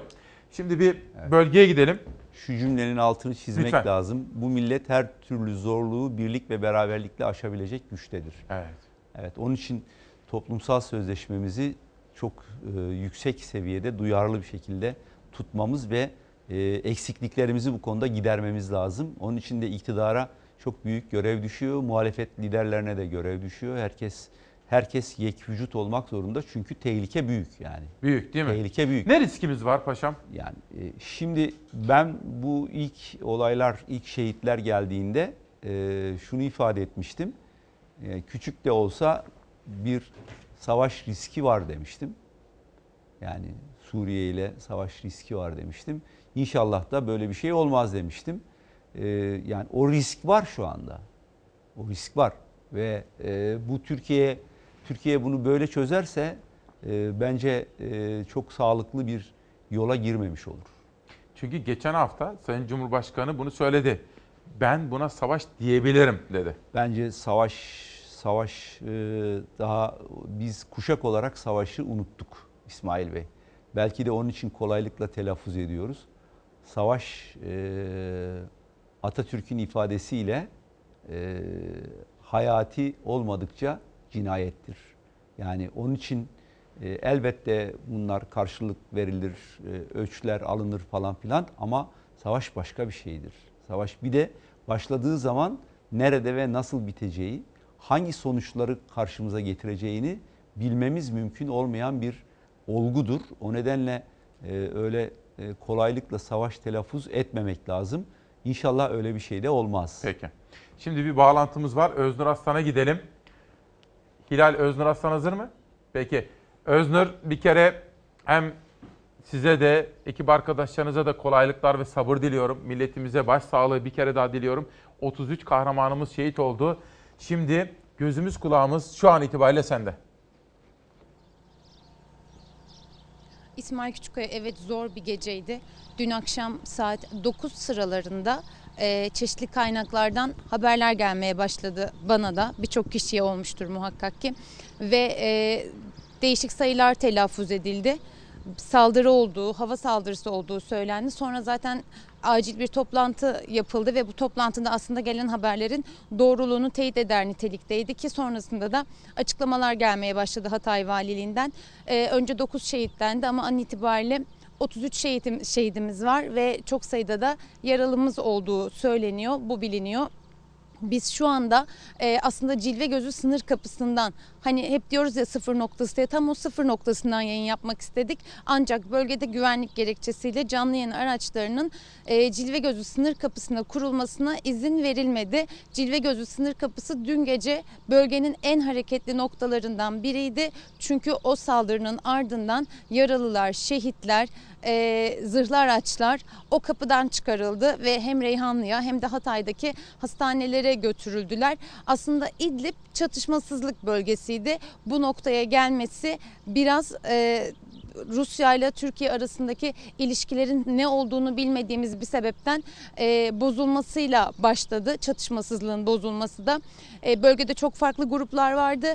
Türkiye o grupların arasından ilerledi ve bir hat boyunca kendi gözlem noktalarını kurdu. Ancak e, çatışmasızlık bölgesi dediğimiz İdlib'de e, daha önceden dört farklı noktada çatışmasızlık bölgesi vardı Suriye'de. Ancak rejim bu çatışmasızlık noktalarını Soçi mutabakatı, Astana görüşmeleri kapsamında belirlenen bu çatışmasızlık noktalarını ihlal etmişti ve geriye sadece İdlib kaldı. E, İdlib'de de şöyle bir sıkıntı vardı ki nüfusu 1 milyonken o çatışmasızlık bölgelerinin ihlal edilmesiyle sürekli kuzeye doğru bir sivil göçün yaşanmasıyla bölgede nüfus 4 milyona çıktı. Böyle olunca Türkiye o nüfus rejim güçlerinden kaçarak gelen nüfus haliyle de Türkiye e, rejimin daha fazla ilerlemesini istemedi. Çünkü rejim ilerledikçe nüfus kuzeye doğru geldikçe Türkiye sınırında bir yığılma olacaktı ki zaten Türkiye sınırları içerisinde çok sayıda mülteci var. Sınır hattında da çok fazla mülteci var. Özellikle Barış Pınarı, Fırat Kalkanı, Zeytin Dalı harekat bölgelerinde te, e, teröristlerden temizlenmiş o alanlarda çok sayıda mülteci var zaten. Haliyle de yeni bir göç dalgası dalgasını e, kaldıracak gücü de yok Türkiye'nin. İşte bu yüzden de sınırda böyle bir yığılma olmaması için en başta Türkiye o hattı korumak istiyordu. Ancak rejim güçleri birkaç hafta önce saldırılarını arttırdılar, ilerlediler ve gözlem noktalarımızı içine alan bir alana kadar ilerlediler. M4, M5 karayolları üzerinde yaşanan çatışmaların aslında geldiği son nokta bu. Akşam saatlerinde hava saldırısı yaşandı. E, 65. Mek- Mekanize Tugayı'nın e, mensuplarının bulunduğu alana yapıldı saldırı ve oradan ne yazık ki 33 şehit haberi geldi. E, sonrasında İdlib görüşmeleri yapılmıştı. Hemen ardından da Milli Savunma Bakanı Hulusi Akar kuvvet komutanları ile birlikte bölgeye geldi. Önce taktik komut- komuta merkezinde bilgi aldı. Operasyon daha doğrusu bölgedeki sıcak anlarla ilgili e, çeşitli talimatlar verdi. Sonrasında da hastanelerdeki yaralıları ziyaret etti İsmail Küçükkaya. Öznur çok teşekkür ediyorum. Her an yeniden bağlanabiliriz. Paşam şimdi Ben siz sorunuz, Buyurun. sorunuza geçmeden şunu Tabii. da ifade etmek istiyorum. Bakın e, birlik beraberlik deniliyor. Bir de ortak akıl kavramı kullanılıyor. Bence ortak akıl kavramından birleşik akıl kavramına geçmek lazım. Çünkü ortak akıl neticede herkesin üstünde mutabakat sağladığı, üstünde mutabakat sağlanmayan konularda bir birleşik akıl çıkarmak lazım. Yani sizin gibi görmeyen kişinin meseleye nasıl baktığını anlayıp eğer sizin bakış açınızda bir eksiklik varsa onun gidermenin vasıtası olarak görmek lazım. O nedenle e, biraz işte aklı selim dememizin Peki. sebebi o yani. Şimdi Hakimler Savcılar Kurulu Başkan Vekili Mehmet Yılmaz da Suriye İdlib'deki alçak saldırıda şehit olan Mehmetçiklerimize Allah'tan rahmet diliyorum. Gazilerimize acil şifalar diliyorum. Milletimizin, Türk Silahlı Kuvvetlerimizin başı sağ olsun. Allah kahraman Mehmetçiğimizi korusun, muzaffer kılsın diyor Mehmet Yılmaz. Evet, Mehmet Şimdi- Yılmaz da kıymetli bir e, yargıçımız. Hukuk insanı. Evet. Paşam dün biz burada Çalar Saat'te son dakika verdik. İki kahramanımız şehit oldu. İsimlerini verdim, resimlerini. Evet. Ondan önceki gün 3 şehidimiz. İdlib'de 3'ü de. 3, 2, 5. 33 de şimdi 38 şehidimiz var. Daha evvelkiler de öyle fakat bir şey dikkatimizi çekiyor. Verdiğimiz şehitler uzman onbaşı, uzman çavuş. Hani eskiden erlerimiz de çok şehit oluyordu. Bu bir askeri yapılanmada bir değişikliğe mi sirayet ediyor? Nedir? Tabii tabii tabii. Bu e, e, İlker Paşa zamanında bunun adımları atıldı. Birçok birliğimiz e, bir anlamda profesyonel e, askerliğe yönelmiş olarak uzman e, çavuşlardan, uzman onbaşılardan hatta e, e, işte sözleşmesini uzatmak suretiyle kısmen uzmanlık kazanmış erlerimizden e, oluşuyor. Hmm. Sözleşmeli erlerimizden oluşuyor ve e, çatışma alanlarına ağırlıklı olarak onlar gidiyorlar. Yani bu Tamam. e, Ha, tabii oldu. yani Mehmetçik hepsi Mehmetçik ama e, birisi vatan görevini yaparken onu yapıyordu. Diğeri bir anlamda hani mesleği bu şeklinde e, bakıldığı için Hayır ben öyle e, bakmıyorum da şu benim dikkatimi çekti paşam. Şimdi eskiden böyle şehit verdiğimiz zaman acaba yeterince Eğitilmiş eğitilmişler miydi filan diye. Çünkü teröristlerle mücadele ediyorlar. Şimdi bunlar uzman çavuş e, eğitimleri filan. Şimdi şöyle yani e, eskinin eğitiminde hafife almadan cevap Hmm, vereyim tamam, buna ben. tamam. Çünkü eskiden mesela bundan 10 yıl kadar önce askerlik süresi 24 e, 20 yıl önce 24 aydı. Sonra 18 aya düştü. Sonra 12 aya düştü. Sonra 6 aya düştü. Şimdi e, o dönemdeki askerlerin e, fedakarlıklarını asla unutmayalım. asla küçümsemek, Bir de asla. çok eğitimlilerdi. Yani o, inanılmaz eğitimliler. Çünkü 20 yaşında. Peki. Şimdi neticede uzman çavuş e, bir 10 yıl veriyor belki. Yaş 25'lerden 35'lere geliyor. Ha bunlar da tabii çok büyük fedakarlıklarla bu işi yapıyorlar. Ama ikisinin de getirip götürdüğü Peki. taraflar var. Çok evet. teşekkür ederim. Benim kafamda aydınlandı. Evet. Şimdi ben benim aklım yine gidip gidip sizin pazartesi günü attığınız tweet'e geliyor. Çünkü gece 12'de beni uyandırdığı zaman arkadaşlar çünkü telefon sessize aldı. Ben hani 4'te kalkacağım diye 9.30'da yattım. Kapı Doğan Şentürk e, arkadaşları yollamış. Bir uyandım böyle böyle deyince Allah dedim savaş dünya savaşı gidebilir. Sizin gibi çalışıyor zihnim. Şimdi paşam bu savaşa proxy war diyorlar. Yani vekaletler savaşı. Evet. Şimdi bir tarafta Amerika var aslında işin içinde. Bir Evet. tarafta Rusya Tabii, var. tabii. Şimdi dünyadaki manşetleri şöyle kısacık bir aktarmak isterim. Sabah biz çalışmalarımızı yaparken ben hani Zafer'e de dedim ki Zafer dedim Washington Post'a girelim, New York Times'e girelim, BBC'ye girelim. Dünya nasıl gördü bakın. İdlib'deki hain saldırı dünya basınında BBC News Suriye Savaşı diyor. 33 Türk askerinin hava saldırısında öldürüldüğü. Bir şey soracağım kısacık. Bu bir hava saldırısı mı kesin? Öyle anlaşılıyor. Çünkü konvoya yönelik bir hareket var. Konvoyumuza Evet, yönelik bir hava kon- saldırısı. evet. yani o, o oradan e, hepsini birden ateş altına alabilecek bir e, bir de binaya da yönelik yine havadandır. Belki binaya gelen topçu olabilir onu bilemem tabii. Şu anda olay yeri incelemesini yapmak Bir şey lazım soracağım. ama e, görünen o ki e, hava havadan geliyor. Peki bizim oradaki gözlem noktalarımızda hava saldırılarına karşılık yerden savunma sistemimiz var mı? E, vardır ve muhtemelen kullanılıyordur. Tamam. Yani ama e, bizim alçak irtifa hava savunması kullanır oradaki birliklerimiz. Onların yüksek irtifa veya orta irtifa hava savunma imkan kabiliyetleri sınırlı. Biliyorsunuz bir süre önce helikopter düşürülmüştü Suriye'ye Evet, ait. evet. Onlar mesela e, alçak irtifa hava savunma o Stinger'larla falan düşürüldü. E, yani bizim burada hava savunma imkan kabiliyetleri açısından e, bir e, zaaf alanımız var. Oradan istifade ediyor işte. Peki. Şimdi Deutsche Welle'ye baktık. Suriye'nin hava saldırısında bizim askerlerimizin kayıplarıyla ilgili bir haber var. Peki hani hava saldırısı olduğunu düşünüyorsunuz. Bu Rus mu, Suriye mi? Tabii Rusların desteklediği kesin. Ama doğrudan Ruslar yapmış olabilir mi? Doğrudan Ruslar da yapmış olabilir. Olabilir değil mi? Çünkü şöyle bir şey var. Ee, bir hava harekatında da e, yakın hava desteği alçak irtifadan yapılır. Bir de yüksek irtifadan yapılır. Anladığım kadarıyla Suriye ordusunun elindeki uçaklarda e, yüksek irtifadan e, hava desteği imkan kabiliyeti sınırlı e, kara hedeflerine karşı. Ama Rusların elindeki e, uçaklar e, buna daha müsait. Peki. Çünkü bu uçak helikopter düşürme olayından sonra muhtemelen onlar da tedbir olarak daha yüksekten ateş etme gereği duymuş olabilirler. Peki. Ama yine de tabii bunları bir ihtiyadi kayıtla söylüyoruz. Ee, Resmi açıklamalar yani gelecek daha. resmi olay yeri incelemesi sonuçları belli olmadan bunları telaffuz etmek doğru değil ama öyle görülebiliyor, görmek Peki. mümkün. New York Times gazetesine baktığım zaman da tabii yine hava saldırısı olduğunu söylüyor Suriye'de Türk kuvvetlerine karşılık ve burada bu çatışmaların artma ihtimalinden korkusundan bahsediliyor. Şimdi bu noktadan sonra ne olur da artar ya da en kötü senaryo nedir? Ya en kötü senaryo işte Türkiye'nin e, Suriye'ye karşı bir savaş durumu ilan etmesi. Yani öyle bir e, durum ilan edilirse e, arkası gelir.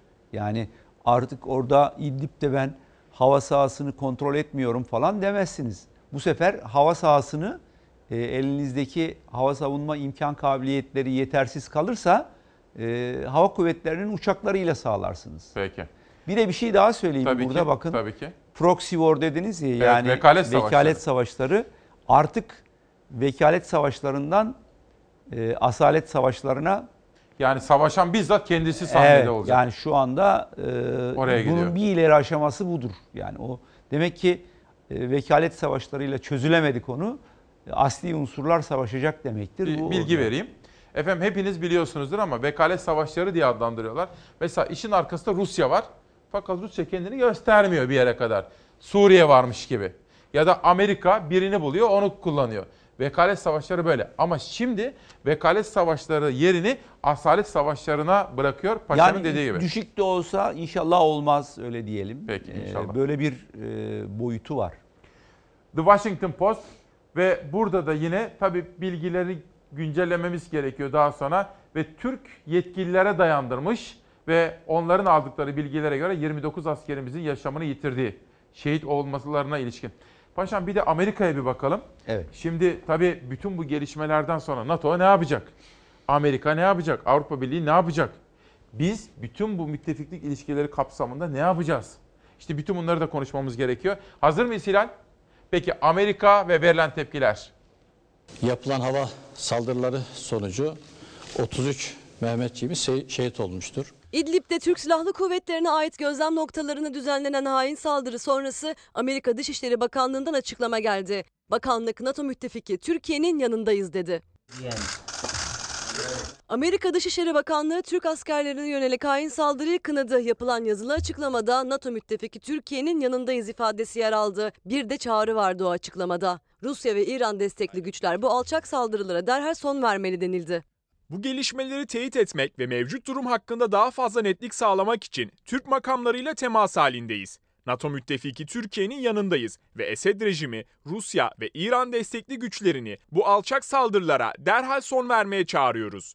Başkan Trump ve Bakan Mike Pompeo'nun söylediği gibi bu krizde Türkiye'ye en iyi nasıl destek verebileceğimize dair seçenekler arıyoruz. Fransa Cumhurbaşkanı Macron'dan gelen kınama sonrası AK Parti sözcüsü Ömer Çelik, Türkiye'nin yanındayız açıklamalarını eleştirdi. Çelik, önemli olan Avrupa Birliği'nin Türkiye'nin mücadelesine nasıl destek vereceğidir dedi. Avrupa Birliği'nin yapacağı şey Türkiye'nin mücadelesine nasıl destek vereceğidir. Kınamalardan, söylemlerden bıktık. Türkiye'nin yanında hiçbir fiili durum alınmamasından bıktık. Ne orada uçuşa yasak bölge oluşturalım dediğimizde ne de güvenli bölge oluşturalım dediğimizde destek verdiler. Şimdi yapacakları şey Türkiye'nin yanında sadece sözde değil eylem olarak da nasıl duracaklarını göstermeleridir. Bunun dışında Türkiye için hiçbir şey önem teşkil etmiyor. Amerika Birleşik Devletleri Büyükelçiliği de sosyal medya hesabından verdi mesajını. Türkiye'nin yanındayız, ateşkes için birlikte çalışıyoruz açıklamasında bulunuldu. Ve emekli tüm General Ahmet Yavuz Paşa'mıza soralım. Şimdi demek ki biz de hem NATO'nun en güçlü iki askeri varlığından birisiyiz. Bir taraftan Batı bloğundayız fakat bir taraftan Ruslarla işbirliğimiz var. Şimdi bu işin uluslararası boyutunu bir yorumlar mısınız bize? Ya şimdi şöyle yani NATO e, Türkiye'ye nasıl yardım eder? E, işin doğrusunu söylemek gerekirse onun belki bir takım silah sistemleri işte patriotların konuşlandırılması vesaire olabilir. Ama NATO'nun 5. maddesine yani Türkiye'nin toprakları içerisinde yapılan bir saldırı olmadığı için duyarsız kalabilir. Yani birincisi bu. Ben NATO uzmanı değilim. Bunun ayrıntılarını, inceliklerini arkadaşlar daha iyi bilirler ama e, genel e, olarak bunu söyleyebilirim. İkincisi şimdi bakın Amerika e, Fırat'ın doğusunda PYD'ye önce koridor Ben bakın, şöyle anlatayım bakın siz İsmail konuşurken. İsmail Bey Suriye'nin bakın. Fırat'ın doğusu. Fırat'ın doğusu ve batısı başta olmak üzere Evet. Bir koridor inşa etmeye çalıştı. Türkiye'nin hem Fırat Kalkanı işte o Elbap e, elinizi koyun hem Elbap bölgesine yaptığı Fırat Kalkanı hem Afrin bölgesine yaptığı Zeytin Dalı Harekatı ve arkasından Barış Pınarı Harekatı şu mavi alan sarının ortasındaki mavi alan e, bu koridor hayalini ortadan kaldırdı uzun süre. Ama buradaki PYD PKK varlığı halen Amerika'nın himayesinde devam ediyor. Biz Barış Pınar Harekatı'ndan sonra bir taşla iki kuş vuralım dedik. İkisi de elimizden kaydı. Ee, belki o dönemde hem Suriye rejimini hem e, PYD'yi hedef almak e, stratejik olarak doğru bir tutum değildi. E, ikisinden birisini neyi kaybettik orada? Ve Orada şunu kaybettik. Harekat çok büyük bir siyasi sonuç doğurdu. Yani askeri harekat küçük bir Evet. harekattı ama siyasi sonuçları, stratejik sonuçları çok büyük oldu. Amacımıza Amerikan ulaşmadık mı askeri Amerikan askeri süratle bölgeyi tahliye etti. E, PYD gitti Esad'a yalvarmaya başladı. Amerikalıları taşlamaya başladı. Ama aradan bir müddet sonra, bir geçtikten sonra e, tekrar Amerikalılar geldi ve PKK'lılara dediler ki siz petrol kuyularına sahip olun. Dolayısıyla bu harekat e, biraz güdük kaldı. Yani çok büyük sonuçlar, daha büyük sonuçlar doğurabilirdi. Peki biz- o fırsatı kaçırdık. biz. Peki biz terör koridorunu önleyebildik mi? Yani terör koridorunu önledik ama e, bakın Membiç'in doğusunda sarı bir alan var. İşte Evet. Aynen Arap bölgesi ya da Kobani dedikleri. Şurası. Ya da Mavi'nin doğusundaki alan El Cezire kantonunun olduğu buralarda duruyorlar. Ve burada e, yarın e, faaliyetlerini devam ettirecekler. Şimdi aynı Amerika geldi İdlib'de işte şehidimiz var başımız sağ olsunla girdi. Türkiye'ye her türlü desteği vereceğiz dedi. Şimdi böyle de bir açmazımız var bizim. Hocam güvenemiyoruz ki. Nasıl güveneceksiniz? Ne Amerika'ya güveniyorum ben ne de Rusya'ya. Nasıl güveneceksiniz? Güvenemezsiniz. Onun için e, onun için adımlarınızı e, ağırlıklı olarak kendi imkanlarınızla ayakta kalacak şekilde atacaksınız ve bu güçlerle ilişkileri e, çok ileri noktalara götürmeden ama stabil bir şekilde sürdürmek kaydıyla yürütmek durumundasınız yani. Peki şimdi biz S-400 alıyoruz. Evet. S-400 nedir? Yani S-400 yüksek irtifa hava savunma silahı. Hava savunma evet, silahı. Hava savunma silahı ve Türkiye'nin önemli bir açığını kapatıyor. Ama şimdi siz Rusya ile karşı karşıya geliyorsanız S-400'lerde kurulamayacak demektir. Kurulamayacak. E öyle öyle anlaşılıyor yani. Çünkü daha bütün parçaları gelmiş değil. Ha Nisan'da aktive edilecekti. Yani operasyonel olması Nisan ayındaydı. Buradan Nisan ayına ne kaldı? Mart kaldı. Yani aşağı yukarı bir aylık bir süre sonrasında aktive olacaktı. Ama niye Nisan'ı tercih ettiler onu bilmiyorum. Belki teknik bir takım e, zorluklar vardır aşılması gereken. Peki şimdi S-400'leri muhtemelen çalıştıramayacağız. Şimdi bu şartlarda Amerika'nın da zaten en büyük e, arzularından birisi oydu. Yapmayın yani diyordu bize. Bütün bunların acaba e, hepsi birbiriyle bağlantılı mı? Biz bunları tam olarak bilemediğimiz olabilir için mi? E, olabilir tabii. Hayatta her şeyin bağlantısı vardır birbiriyle. Yani hiçbir şey diğerinden e, soyutlanarak ele alınamaz. Hepsi bağlantılı. Onun için büyük strateji gerekiyor. Onun için, Peki. onun için başlangıçta dedim ki Suriye Irak'tan soyutlanamaz. Suriye Doğu Akdeniz'den soyutlanamaz. Libya'dan soyutlanamaz.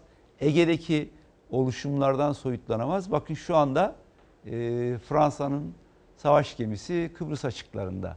Evet. Ortak tatbikat yapıyorlar. Yani bizim e, böyle biraz grand strateji denir. Siz bilirsiniz büyük, onu. Büyük strateji. Büyük strateji. Büyük fotoğrafa bakarak. Ve büyük ittifaklar ona göre. E, ama biz ama çok biraz fazla yalnız mı kaldık biz Ama şimdi? biz çok yalnız kaldık. Yani Çünkü biraz bakın, değil çok İsrail, yalnız kaldık. Yani. Evet. Rum yönetimi, Evet. Mısır, Mısır. Avrupa'yı da yanına alıp orada işbirliği yapıyor, Aynen. tatbikatlar yapıyor. Aynen. Yani evet orada bir takım şeyleri araştırma gemilerimizle, sondaj gemilerimizle ve donanmamızı bulundurarak e, baskıladık ama sadece baskıladık. Yani e, işte İdlib şey konusu devam ediyor aslında münhasır ekonomik bölge. Libya. Libya konusu, Yunanistan'la problemler devam ediyor. Siz bu Yani- Cihat Yağcı Paşa'nın düşündüğü gibi mi düşünüyorsunuz? yani şöyle e, bir defa e, 1982 Deniz Hukuku Konferansı'nın e, sonuçlarına göre hareket etmek durumunda değil Türkiye. E, başka bir tez geliştirdi zaten. O ortay hattı esas alıyor komşularla bizim haklarımız var ilişkilerde. E, e, var tabii yani. Libya'da ben Libya'da açık açık ifade ettim zaten. Hmm. E, Libya'da e, işte ama Libya'da da sorunlar var. Henüz çözülebilmiş değil. Çözülecek gibi de görünmüyor. Çünkü sadece Trablus e, Garp'taki e, je- hükümeti de, ulusal mutabakat hükümetini destekleyerek de çözülecek bir konu değil. Çünkü e, Libya'daki e, deniz yetki alanları anlaşmasını bize sağlayan harita avantajı e, Libya'nın bütünlüğü elde bulundurulduğu takdirde mümkün. Çünkü ışınladığınızda deniz yetki alanı e, tamamen Bingazi bölgesine denk geliyor. Yani Şimdi- onun için e, Libya'nın bütünlüğünü sağlaması, o yönde adımlar atılması lazım ve o anlaşmayı e, o bütünlük bütünlüğün temsilcileriyle e, kabul ettirmemiz lazım. Şimdi biraz evvel S-400'leri çok net anlattınız. Şimdi bunun bir de muadili diyebilir miyim? Onu soracağım size. Patriot'lar. Şimdi Patriot'lar. bana gelen özel bilgilere göre, kulis bilgilerine göre bizim Cumhurbaşkanımıza Amerikalılar bir haber yolluyorlar. Diyorlar ki almayınız S-400'leri. Evet. O da diyor ki mecburum benim ihtiyacım var siz bize Doğru, vermediniz. vermediler. Vermediniz. Vermediler. Paramızla vermediniz. Doğru. Gittiniz teröristlere paralarıyla her şeyi verdiniz. Parasız verdiniz. Biz paramızla vermediniz. Sonra diyorlar ki aktive etmeyin. Yani çalıştırmayın. Radarları çalıştırmayın. Erdoğan da olur mu böyle bir şey diyor. Benim ihtiyacım var. Siz bize Patriot mu veriyorsunuz diyor. Ama şimdi konjonktür değişti. Yani şimdi ne Patriot oldu? nedir peki? Onu da bir Ya anlatalım. Patriot o da e, yüksek irtifa hava savunma silahı. Ve işte Amerikalılar tarafından e, yapılmış ve birkaç NATO ordusunda İtalyanlar da Hollandalılar da var. Yani e, bir tek Fransızların şeyi yoktur. Yani onlar kendi hava savunma silahlarını kullanırlar. Peki. Şimdi ben size çok teşekkür ediyorum. Siz sabah 7'de buraya geldiğiniz zaman dediniz ki benim dersim de var. İşte 8.35 Evet, civarında doğru. gitmem gerekiyor. Evet. Fakat sizi bulmuşken en son cümlenizi. Şimdi biz sizi hep böyle işte Doğan olsun ben olayım. Sizi böyle hep saydık, sevdik. Çünkü şundan dolayı çok akıllı davrandınız. Her zaman aklı selim. Bugünkü manşetimiz de siz verdiniz. Şimdi bizi devlet izliyor, halkımız da izliyor. Son şöyle bir değerlendirme yapın bize efendim. Yani en son söz ne olabilir? Ya en son söz e, şu olabilir. En kötü e, barış en iyi savaştan iyidir. Yani savaş hayati olmadıkça tercih edilmemelidir. E, bence e, İdlib'e angaje olarak büyük resimden uzaklaşmayalım. Onu söyleyebilirim. Peki. Çok teşekkür ediyorum. Bir saniyenizi alacağım. Hulusi Akar'la ilgili bir haberimiz var. Onu izliyoruz. Ben konumu uğurluyorum ve buradayım daha. Milli Savunma Bakanı Hulusi Akar sınırın sıfır noktasında Hatay'da. Akar harekat merkezinden bilgi aldı, hastanede yaralı askerleri ziyaret etti. Cumhurbaşkanı Recep Tayyip Erdoğan başkanlığında Cumhurbaşkanlığı Külliyesi'nde gerçekleştirilen güvenlik zirvesi sonrasında Bakan Akar Hatay'a gitti. Bakan Akar'la birlikte Kara Kuvvetleri Komutanı Orgeneral Ümit Dündar ve Hava Kuvvetleri Komutanı Orgeneral Hasan Küçükakyüz de sınırın sıfır noktasına ulaştı. Akar ve beraberindeki komutanlar İdlib'deki saldırıda yaralanıp Hatay'a getirilen askerleri Hatay Devlet Hastanesi'nde ziyaret etti, durumları hakkında bilgi aldı. İdlib'deki faaliyetlerin sevk ve idaresi sınırın sıfır noktası Hatay'dan yürütülüyor. Hatay'daki taktik komuta merkezinde son durumla ilgili bilgi alan Akar, 2. Ordu Komutanı Kor General Sinan Yayla ile görüştü, talimatlar verdi. Akar'ın rejim hedeflerine yönelik karadan ve havadan yürütülecek harekatı Hatay'da yerinde takip edeceği öğrenildi. 28 Şubat 2020 İsmail Küçükkaya ile Demokrasi Meydanı'nda tarihi günlerden birisi. Peki sosyal medyada neler oldu? Bu özel sabahı anlamamız gerekiyor. Daha da canlı bağlantılarım, özel dosyalarım, haber ve manşetlerim var. Gece boyu çalıştık. Sakin sakin anlamamız gerekiyor. Çünkü ileride tarih kitapları bugünü yazacak. Anadolu Ajansı'ndan bir haber. Milli Savunma Bakanı Akar, Kara ve Hava Kuvvetleri komutanları ile İdlib'deki faaliyetlerin sevk idare edildiği Hatay'daki taktik komuta yerine gitti. Orada, oradaki gelişmeleri de takip ediyoruz. ABD Dışişleri Bakanlığı NATO müttefiki Türkiye'nin yanındayız. Bu da olayın bir başka önemli boyutu. Amerika ve NATO bağlamında. Birleşmiş Milletler Genel Sekreteri Guterres'den İdlib açıklaması saldırı kaygı verici, derhal ateşkes sağlanmalı diyor.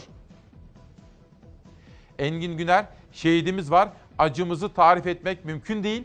Şehit düşen vatan evlatlarımıza ağlıyoruz. Ülkemiz için kara bir gün Sayın Cumhurbaşkanı liderlerle bir araya gelip durumu acilen değerlendirmeli. Gece iki buçuktaki konuğumuz olan Necat Eslen Paşa da aynısını söyledi. Sayın Cumhurbaşkanı bütün liderleri yuvarlak masada toplayarak birlik ve beraberlik mesajı vermeli dedi Necat Eslen. Alican Uludağ, Cumhurbaşkanı Erdoğan bir an önce kameraların önüne geçip İdlib'de ne olduğunu halka açıklamak zorunda sorumluluk birinci derecede kendisinin diyor. Gürkan Zengin, coğrafyamızda 100 yıl sonra yeniden büyük bir jeopolitik deprem yaşanıyor. Kimileri bunu kavrayamamış olsa da Türkiye güney sınırlarından bir kuşatma altındadır. Devlet sınır boylarında ve sınır ötesinde bu kuşatmayı yarmanın mücadelesini veriyor. Nesrin Nas, yine mülteci kartını Avrupa Birliği'ne karşı koz olarak masaya sürmüşler. Bu Türkiye'yi daha da yalnızlaştırır diyor efendim. Bu arada saatler 8.43 oldu. İzin verirseniz ben ekip arkadaşlarımla kısa bir değerlendirme yapmak ve en son bilgileri güncellemek istiyorum. Dönüşte Nutuk'tan önemli bir bölümü sizlerle paylaşacağım. Bunun dışında bugün de Çanakkale 1915 Mahşer'in Kınalı Çiçeği isimli kitap Mehmet Nuri Avcı'dan gelmiş efendim. İzin verir, misin, verir misiniz? Bilgilerimi güncelleyip hemen geleceğim.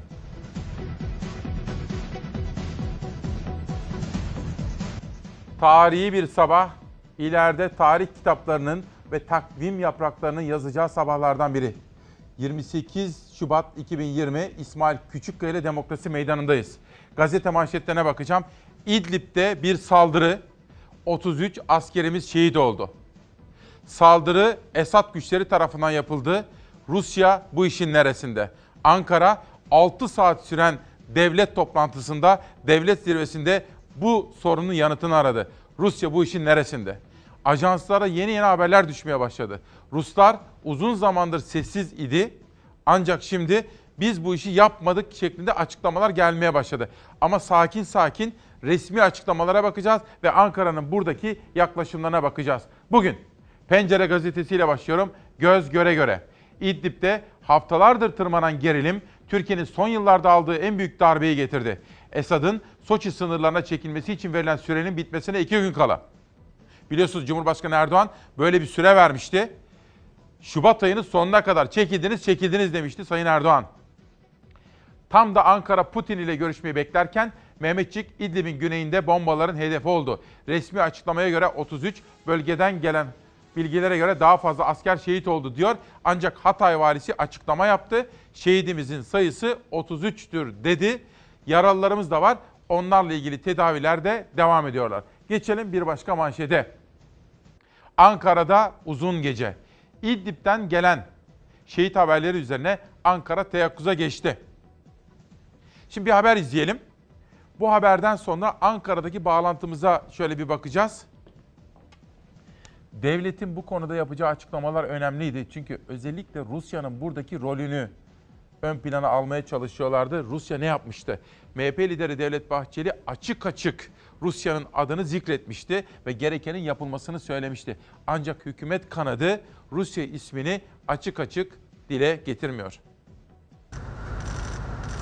Tarihe savaş suçlusu olarak geçecek olan terör devletinin başı Esed ve rejim unsurları bu alçakça saldırının bedelini ağır ödeyeceklerdir. Cumhurbaşkanı Yardımcısı Fuat Oktay Mehmetçi'ye hain saldırı sonrası net mesaj verdi. Terör devleti başı Esad bedelini ödeyecek dedi.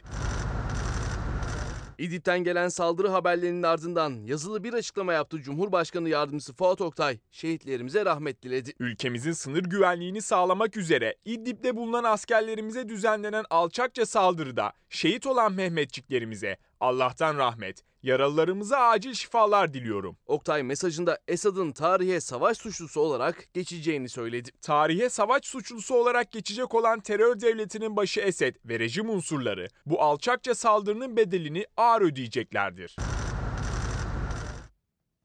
Ve bakın çok önemli bir gelişme. Bu önemli. Rusya'dan gelen ilk açıklama. Rusya diyor ki, söyle Savaş. Evet.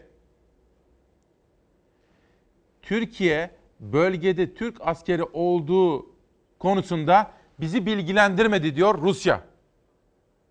Ve askerlerimizin şehit olduğu hava saldırısında Rusya diyor ki bizim herhangi bir dahlimiz yok. Rus uçakları kullanılmadı diyor. Rusya bu açıklamayı yapıyor. Bu önemli. Çünkü bizim Ankara'nın devlet diline bakılacak olursa da Rusya değil Esad yönetimiyle karşı karşıyayız. Rusya ama Rusya desteklemeden Esad bu saldırıyı yapabilir mi? Bu da önemli sorulardan biri. Şimdi Ankara'nın yaptıkları veya yapacakları. İlk elden şöyle bir hamle geldi başkentten. Göçmenlere Avrupa kapıları açıldı. Pencere gazetesinden manşet olarak okuyorum. Uluslararası haber ajanslarının üst düzey bir Türk yetkiliye dayandırdığı habere göre İdlib'den gelmesi muhtemel yeni göç dalgasının kara ve deniz yoluyla Avrupa'ya geçmesine engel olunmayacak. Bu ne demek? Bu Merkel'in de Fransa'nın da Avrupa'nın Yunanistan'ın da en çok dile getirdiği, onların en fazla kaygılandığı husus demek.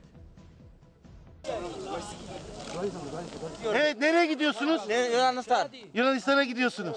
Türkiye sınır kapılarını açtığını duyurdu. Avrupa'ya gidecek Suriyeli mülteciler yollara düştü. Edirne'de toplanan mülteci grubu Yunanistan'a gitmek için sınıra yürüdü.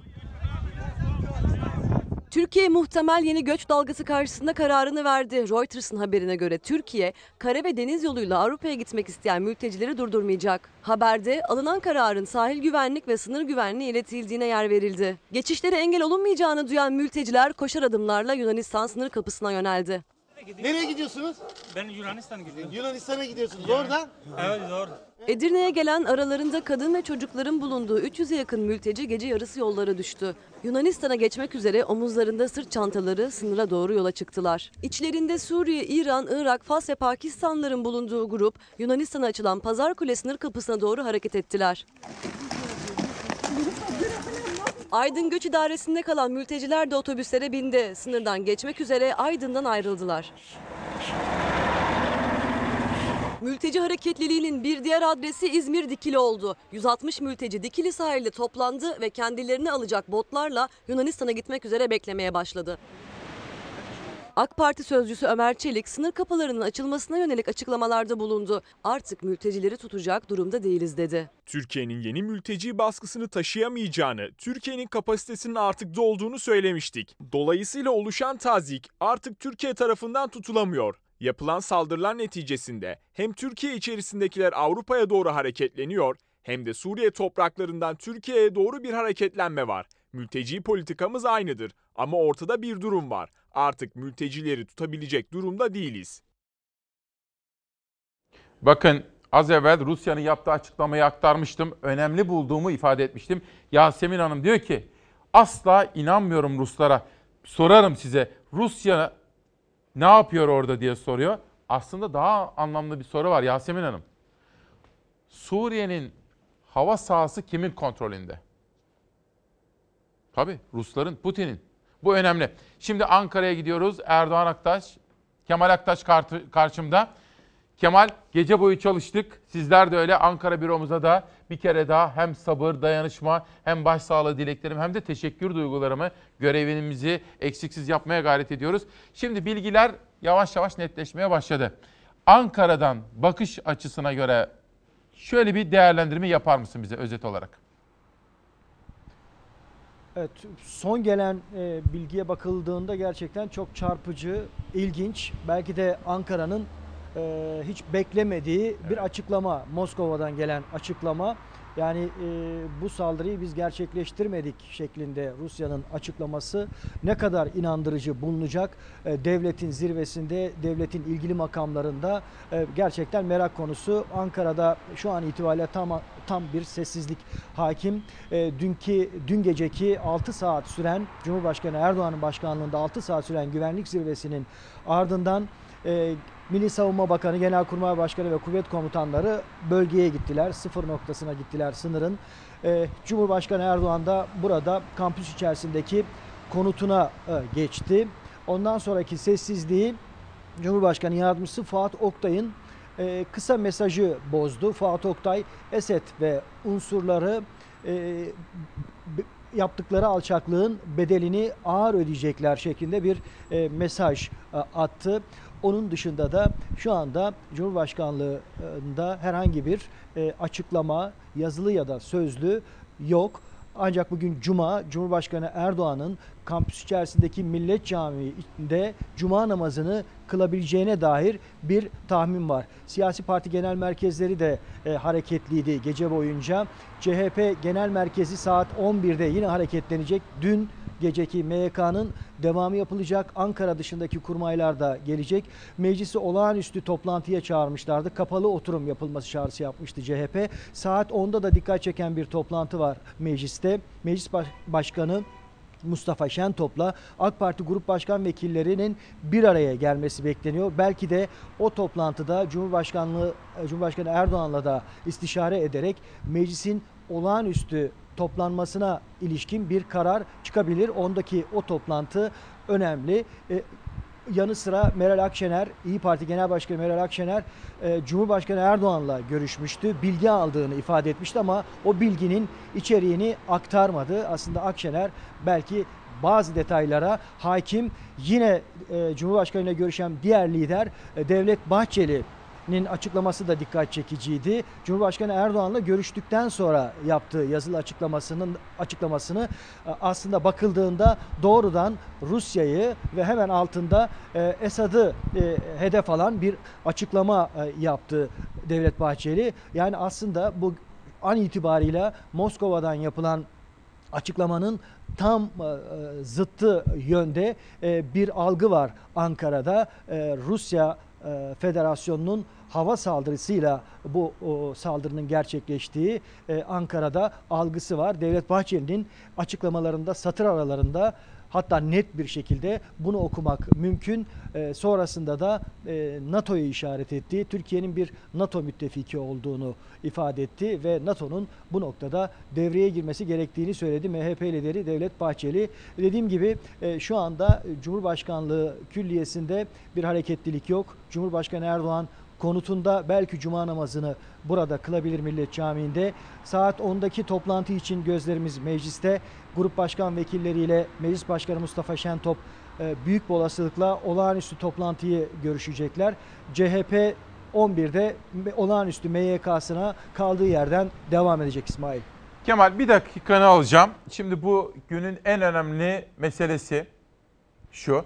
Rusya'nın buradaki açıklaması. Çünkü olayın gidişatını ve seyrini değiştirebilir. Reuters'tan okumak isterim. Reuters diyor ki Rusya'nın açıklaması Suriyeli muhalifler çatışmasızlık bölgesinde büyük bir saldırı planlıyordu. Türkiye bu bölgede Türk askerlerinin olduğu konusunda bizi bilgilendirmedi. Hava saldırısı da Rus uçağı görev almadı. Yani diyor ki oradaki muhalifler büyük bir saldırı planlıyorlardı. Yani bunu gözlemlemişler. Muhtemelen bunu Esad'ın önlemesini istediler. Ya kendileri ya da Esad yönetimi bizzat bunu yaptı ama Rusya'nın da desteği var. Ve Türkiye'nin orada Türk askeri olduğuna dair bilgi vermediğini iddia ediyor Rus tarafı. Ve hava saldırısında Rus uçağı görev almadı.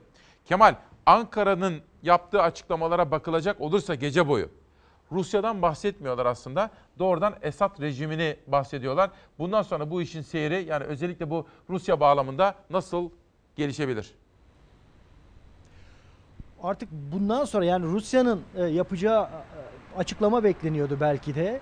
E, evet. Bundan sonra elde istihbari bilgiler mutlaka var.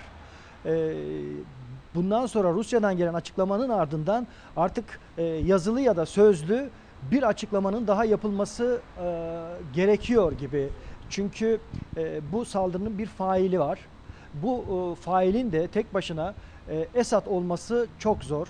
Hava sahasını az önce senin söylediğin gibi e, hava sahasını e, hakimi, kontrolü e, Rusya e, Suriye'de. E, dolayısıyla e, bu bir hava saldırısı olduğuna göre e, bir provokasyon belki ihtimalini gündeme getiriyor Rusya burada. Ama e, bu provokasyonu Rusya'dan, e, Suriye'den habersiz e, başka bir ülke yapabilir mi? E, büyük bir soru işareti. Dolayısıyla Ankara'nın bu noktada Rusya'dan gelen bu açıklamanın ardından bir karşı açıklama yapmasını e, bekleyebiliriz. E, bunu söylemek mümkün İsmail. Peki Kemal çok teşekkür ediyorum. Bu arada Rusya'nın yapmış olduğu açıklamanın devamında ateşkes konusunda ellerinden gelen çabayı sergilemeye hazır olduklarını belirtiyorlar efendim. Tabi burada Rusya'nın parmağı var mı? Bence var doğrudan kendileri yapmamış olsalar bile Suriye'nin hava sahasını kendileri kontrol ettiği için, Esad'ın hamisi oldukları için burada Rusya'nın parmağı kuşkusuz var. Ama Ankara bunu nasıl değerlendirecek bunu büyük bir dikkatle yakından takip edelim. Bakınız olaydan hemen evvel Rus devlet televizyonu Türkiye Rus uçaklarına ateş açtı diyerek provokatif, kışkırtıcı bazı yayınlara zaten çoktan başlamıştı efendim. Geçelim bir sonraki manşete. Başka bir gazetenin. Geçelim. Sözcü gazetesi dün biliyorsunuz Regaip Kandili'ydi. Mübarek günde kara haber diye bu manşeti veriyor. Rus uçakları Suriye İdlib'de askerimize hava saldırısı yaptı. Kahpe saldırıda 29 askerimiz şehit düştü dedi. Ancak şehit sayımız Hatay valisinin yaptığı açıklamaya göre 33'e yükseldi maalesef. Çok sayıda askerimizin de yaralı olduğuna dair haberler gelmekte efendim. Peki yurt genelinde meydana gelen tepkiler devam ediyoruz. Arkadaşlar, Şehitler ölmez, vatan bölünmez. Mehmetçiğin uğradığı hain saldırı yurt genelinde geniş yankı buldu. Askerlerimizin şehit edildiğini duyan vatandaşlar destek mesajları verdi. Yaralanan askerin getirildiği hastane önünde kan vermek için yüzlerce Hataylı toplandı. Hastanemizin e, depolarındaki hazır kanlarla ilgili bir problem olursa ki yok. Şu anda bütün e, ihtiyacımızı karşılayabilecek kadar stoğumuz var. Farz-ı muhal böyle bir ihtiyaç olduğunda belediyeden anons edilecek. İdlib'deki saldırıda yaralanan askerler Hatay'daki çeşitli hastanelere getirildi. Bir yaralı askerin getirildiğini duyan vatandaşlar Kırıkhan Devlet Hastanesi önünde toplandı. Kırıkhan Kaymakamı Zafer Karamehmetoğlu hastane önündeki vatandaşlara açıklamalarda bulundu. Sizler e, çok büyük bir duyarlılıkla e, buraya gelmişsiniz. Allah razı olsun. Tabii ki bir ihtiyaç olur diye gelmişsiniz. Yani bizim hastalarımız olur, bunların ihtiyaçları olur, kan ihtiyacı olur, araç ihtiyacı olur. Ambulans gelecek olsa yoldan şu anda geçebilme şansı zayıf. Kaymakam Karamehmetoğlu duyarlılık gösteren vatandaşlara teşekkür etti, sağduyu çağrısı yaptı. Çorum'daysa vatandaşlar destek için ellerinde Türk bayraklarıyla İl Jandarma Komutanlığı önünde toplandı. Ölmez, vatan bölünmez. Komutanım askerimiz yalnız değil. Bunu bilin diye geldik. Biz her zaman emrinizdeyiz başkanım. Aynen komutanım. Bireysel hareket etmeyelim. Bireysel bir şey yapmayı. Acımız büyük. Acımız büyük. Bu millet bunları da aşar. Sizler olduktan sonra hiçbir endişe şüphemiz yok. Varsa bir talebinizi ben yerine getireyim. Hain saldırıyı kınayan vatandaşlar Mehmetçiğin yanında olduklarını vurguladı. Ispartalı vatandaşlarsa destek için valilik önündeydi. Bayraklarıyla destek mesajı vermeye gelen Ispartalılara Isparta valisi Ömer Seymenoğlu seslendi. İtidal çağrısı yaptı. Sakin olmak lazım. Aksi takdirde çevremizde bulunan, aramızda bulunan, provoke etmeye çalışan, şehitliği provoke edebilir, gaziliği provoke edebilir, siyasi fikirlerle bir şeyler söyleyebilir. Ama bugün siyaset günü değil. Siyaset zamanı siyaseti yapacağız sonuna kadar. Herkes yapıyor zaten. Ama bugün siyaset zamanı değil, bugün birlik, beraberlik zamanı. Nevşehirli vatandaşlarsa Atatürk Bulvarı'nda toplandı. Mehmetçiğe destek vermek amacıyla Nevşehir İl Jandarma Komutanlığı önüne geldiler. Şimdilik burada durmanızı gerektirecek gerçekten bir şey yok. İl Jandarma Komutanı ve Emniyet Müdürü ile görüşen vatandaşlar destek sloganlarıyla dağıldı. En büyük asker bizim asker. En büyük asker bizim asker. Şimdi bakın aklı selim dedik ya bu sabah ama Rusya'nın yaptığı açıklama hiç kimse inanmıyor. Rasim Yavuzsoy hiç inandırıcı değil. Akif Aksoy gerçek şu vurulan biziz. Mustafa Küçük, İsmail Bey saf değiliz. Uçağın, düşülen uçağın öcünü alıyorlar. Rusya kindar bir ülkedir. Hiçbir zaman unutmuyor maalesef ve şimdi bizi vurdular diyor. İntikam için diyor. Tarih yalan söylemez diyor Mustafa Küçük efendim. Peki iktidarıyla muhalefetiyle önemli sınavlardan birindeyiz. Savaş verin bakalım Devlet Bahçeli'yi. Devlet Bahçeli iki haftadır partisinin meclisteki grup toplantı salonlarındaki konuşmada Rusya'yı işaret ediyordu. Ruslara güvenilmez mi acaba? Çünkü bir taraftan Erdoğan'la görüşüyor, bir taraftan Esad'la iş pişiriyor diyordu mealen. Peş peşe açıklamalar yapmıştı aslında Bahçeli. Gece yarısı yaptığı açıklamada da yine Rusya'yı doğrudan işaret etti. Bakın Bahçeli'den İdlib saldırısı açıklaması.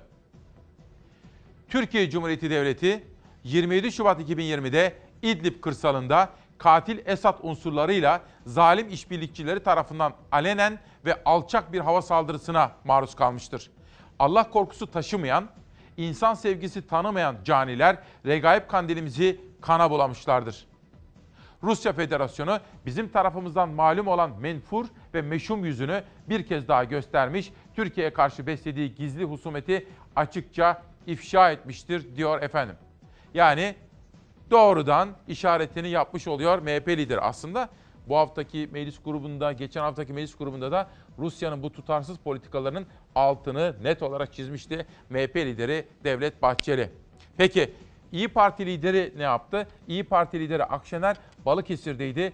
Haberi duyar duymaz hemen yola çıktı. Yoldan da Cumhurbaşkanı Erdoğan'ı aradı. Milletimizin başı sağ olsun. Şu anda e, hala orada bulunan Mehmetçiğimizin ayağına taş değmesin. Şehitlerimizin mekanı cennet. İnşallah Peygamber Efendimiz'e komşu olsunlar. Söyleyeceğim bu. Teşekkür ediyorum burada olduğunuz için. Yarın için bir kapalı oturum e, CHP'den de gelmişti. E, hani mecliste olası bir şey. E, sizin Olmasında fayda var tabii. Tabii. iş- ama Başkanıyla ne görüştünüz? Görüşmenin detayını paylaşın. ben e, devletimizin e, bugün itibariyle başı durumda olan Sayın Cumhurbaşkanı'yla e, bir görüşme yaptım. E, ben aradım ve e, sadece bilgi aldım. Dolayısıyla paylaşmam doğru olmaz. Teşekkür ediyorum. Sağ olun. Bakın Necibe Hanım da inanmıyor. Rusya'nın ne kadar kindar olduğunu da biliyoruz. Bu kinin bedelini Mehmetçik ödedi diyor Necibe Ç. Bugün aklı selim dedik. 6 saat devlet zirvesi yapıldı Ankara'da Cumhurbaşkanı Erdoğan'ın başkanlığında. Orada hangi kararlar alındı? Sakin sakin bekleyerek acaba hangi adımlar atılacak? Bu da önemli hususlardan bir tanesi. Şimdi sabah 4'te kalkmak üzere akşam saat 21'i geçerken 21.20, 21.30 civarında yattım. Telefonda kapattım. Gece zil çalıyor. Sabah oldu zannettim. Sonra baktım bir tedirgin oldum. Hemen kapıyı açtım. Olcay. Hayırdır dedim. Abi dedi Doğan Bey seni arıyor sürekli dedi. Ve eve beni yolladı. Uyumuş olduğunu düşünerek dedi. Ne oldu dedim. Böyle böyle. Eyvah dedim savaş. İşte hemen geldim buraya. Buraya geldim benle birlikte bütün ekip arkadaşlarım. Sadece burası değil Ankara. O anda kararlar verildi. Necat Esen Paşa'mızı biz buraya davet ettik. Gece saat 1.45-1.50 civarında yayına girdik. 4.30'a kadar ben devam ettim. Ama arkadaşlarım da aralıksız çalışmaya da devam ettiler. Necat Esen neler söyledi onlara da bakacağız. Eş zamanlı olarak 3 ayrı ekibimiz bölgeye gitti, olay yerine gitti. İki ayrı ekibimiz Ankara'daydı. Bir tanesi, bir ekibimiz Cumhurbaşkanlığına gitti. Bir ekibimiz muhalefet partilerini ziyaret etti ki gece 4.30 civarında İyi Parti lideri de parti genel merkezine geldi. Böylesine bir önemli gecede Necat Esen buraya geldi ve bakın neler söyledi. Bu saldırı Tabii nasıl bu, oldu? bu konuda resmi kaynakların ciddi bir açıklaması yok. Ama öğrenebildiğimiz kadarıyla ki doğru mu yanlış mı kesin bir şey söyleyemem. Bizim bir komando taburumuz binaların içine girmiş savaş alanında ve havadan vurulmuş. Bence şöyle oldu. Şimdi bu gündüz oluyor yani. Gece olmamış bu olay. Rus, Ruslarla müzakere yapıyoruz ya. Evet bir taraftan masadayız. Evet. Ben şöyle tahmin ediyorum. Herhalde Ruslar bizim dayatmalarımızı kabul etmedi. Bizim de bir takım taleplerimiz var. Biz de diyoruz ki siz çekilin aradan. Evet. İşte o arada herhalde Rus heyeti Putin'i aradı. Uzlaşamıyoruz dedi. Putin de herhalde vurun dedi. Putin izin vermeden, Putin destek vermeden Esad bunu Suriye- yapabilir mi? Esad da yapamaz, kimse yapamaz. Yapamaz. Hiçbir şey yapamaz. Bize hele hiç kimse yapamaz. Hiçbir şey yapamaz. Biz çok zor bir coğrafyadayız. Biz Atlantik'le Avrasya'nın ara kesidindeyiz. Evet. Yani çok dikkatli olmamız lazım. Biz yerimizi tanımlayamadık. Şimdi bunlar statik noktalar. Burada bizim askerlerimiz var. Hocam bunlar gözlem noktaları. Gözlem noktaları. Askerlerimiz var orada. Bizim asker gözlem noktaları. Evet. Kim var orada? Türk askeri Mehmetçik var. ha. Statik. Yani Burayı. durağan, Evet. sabit. Savaş alanı dinamik. Bunlar statik. Hava sahasının kontrolü kimde? Ruslarda. O zaman dikkatini çekelim ilgililerin. Bunlar hedef olabilir. Dikkatli olsunlar. Gözlem noktalarımız hem kuşatma altında hem de havadan tehdit altında. Türkiye bir savaşa girer mi? Girerse eğer bu durumda Amerika'nın tutumu ne olacaktır diyor. Şimdi Amerika'nın tutumu belli. Hı. Amerika bir fırsat yakaladı. Daha önce de söyledik. Rusya ile bizi kafa kafaya vuruşturuyor. Çok memnun hayatından memnun.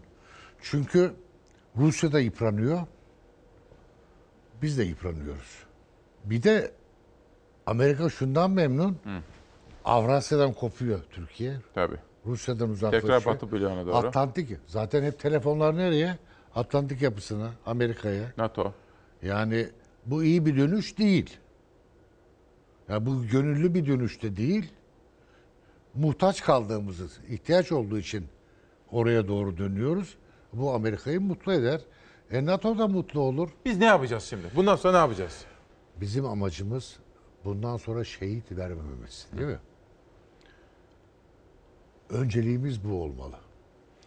O zaman öncelikle bizim bu İdlib'deki askeri gücümüzün bu, gö- bu gözlem noktaları dahil güvenliklerini sağlamak olmalı. Savaş en son E çare. tabii diplomasi, Önce diplomasi. uzlaşma. İşte diplomasi, uzlaşma. O zaman şehit vermezdik. Duygusal Tabii, olmamak tabii, lazım. mantıklı. Acele karar vermemek lazım. Ankara'nın tepkilerini hesaplaması lazım. O tepkilere doğacak tepkileri hesaplaması lazım. Mesele doğruları bulup hata yapmamak, şehit vermemek. Savaşın bedeni büyük. Bak şehit verdik. Savaş son çare. Bakın dikkatiniz çekiyor mu sizin de? Necat Esten gibi akil paşalar veya Ahmet Yavuz gibi yine bilge paşalar. Askerler işte Atatürk'ün yolundan gidiyorlar bakın. Biraz sonra size buralardan o alıntılar yapacağım. Atamızın da söylediği gibi. Onlar Atatürk subayları. Asker kişiler savaşmak istemiyorlar aslında. Savaşın ne olduğunu biliyorlar, kolay olmadığını biliyorlar. En son çare olarak savaşmak gerekirse savaşırız diyorlar. Ama önce diplomasi diyorlar. Kaan, Kaan diyor ki Rusya'nın ilk tepkisi belli oldu. Peki bizim Cumhurbaşkanı ne zaman konuşacak, meclis ne zaman toplanacak diye bir soru soruyor. Osman Bey de aslında Perşembenin gelişi çarşambadan belli değil miydi diye soruyor. Bakın gazetelerde heh, bakın iki gündür Ruslarla bizimkiler toplantı halindeydi. Zaten anlamalıydık. Erdoğan'ın bütün görüşme taleplerine karşılık ne kadar kankalar biliyorsunuz. Çok yakın ilişkileri vardı ikisinin, iki liderin. Ama Putin bu defa görüşmüyordu Erdoğan'la. İdlib krizinde engeller aşılamıyor, gerilim sürüyor. Kapılar kapandı, düğüm çözülemedi. Erdoğan'ın Soçi sınırlarına dönülmesi için Şam'a verdiği süre bu gece doluyor. Ancak anlaşmazlıklar çözülebilmiş değil. Kremlin 5 Mart'ta yapılacağı söylenen toplantı için Putin'in başka bir planı var dedi. Yani aslında Ruslar elini biraz açık ettiler. Görüşmediler. Görüşme taleplerini kabul etmediler. Bakın büyük olasılıkla yazıyorum buraya. Bugün görüşecekler. Çünkü adam yapacağını yaptı ya da yaptırdı. Öznur'a gidelim mi? Savaş hazır mıyız? Peki. Reyhanlı'ya gidiyoruz. Öznur, şimdi gelişmeler şekillenmeye başladı. Gün aydınlanmaya başladı. Yüreğimizde 33 askerimizin şehit edildiğine dair o kara haber. Yaralılarımızla birlikte dualarımız. Ama gözümüz kulağımızda sende bir kere daha bilgilerimizi günceller misin? İsmail Küçükkaya evet 33 askerimiz şehit çok büyük bir yara. Dün gece çok uzun bir geceydi. Çok zor, çok karanlık bir geceydi ne yazık ki. 33 askerimizin şehit olduğuyla ilgili öncelikle bilgiler aslında bir e, hava saldırısı olduğu yönünde bilgiler geldi akşam saatlerinde. Saat 9 gibiydi. İlk bilgiler gelmeye başladığında benim ilk duyum aldığım saatler 9'du.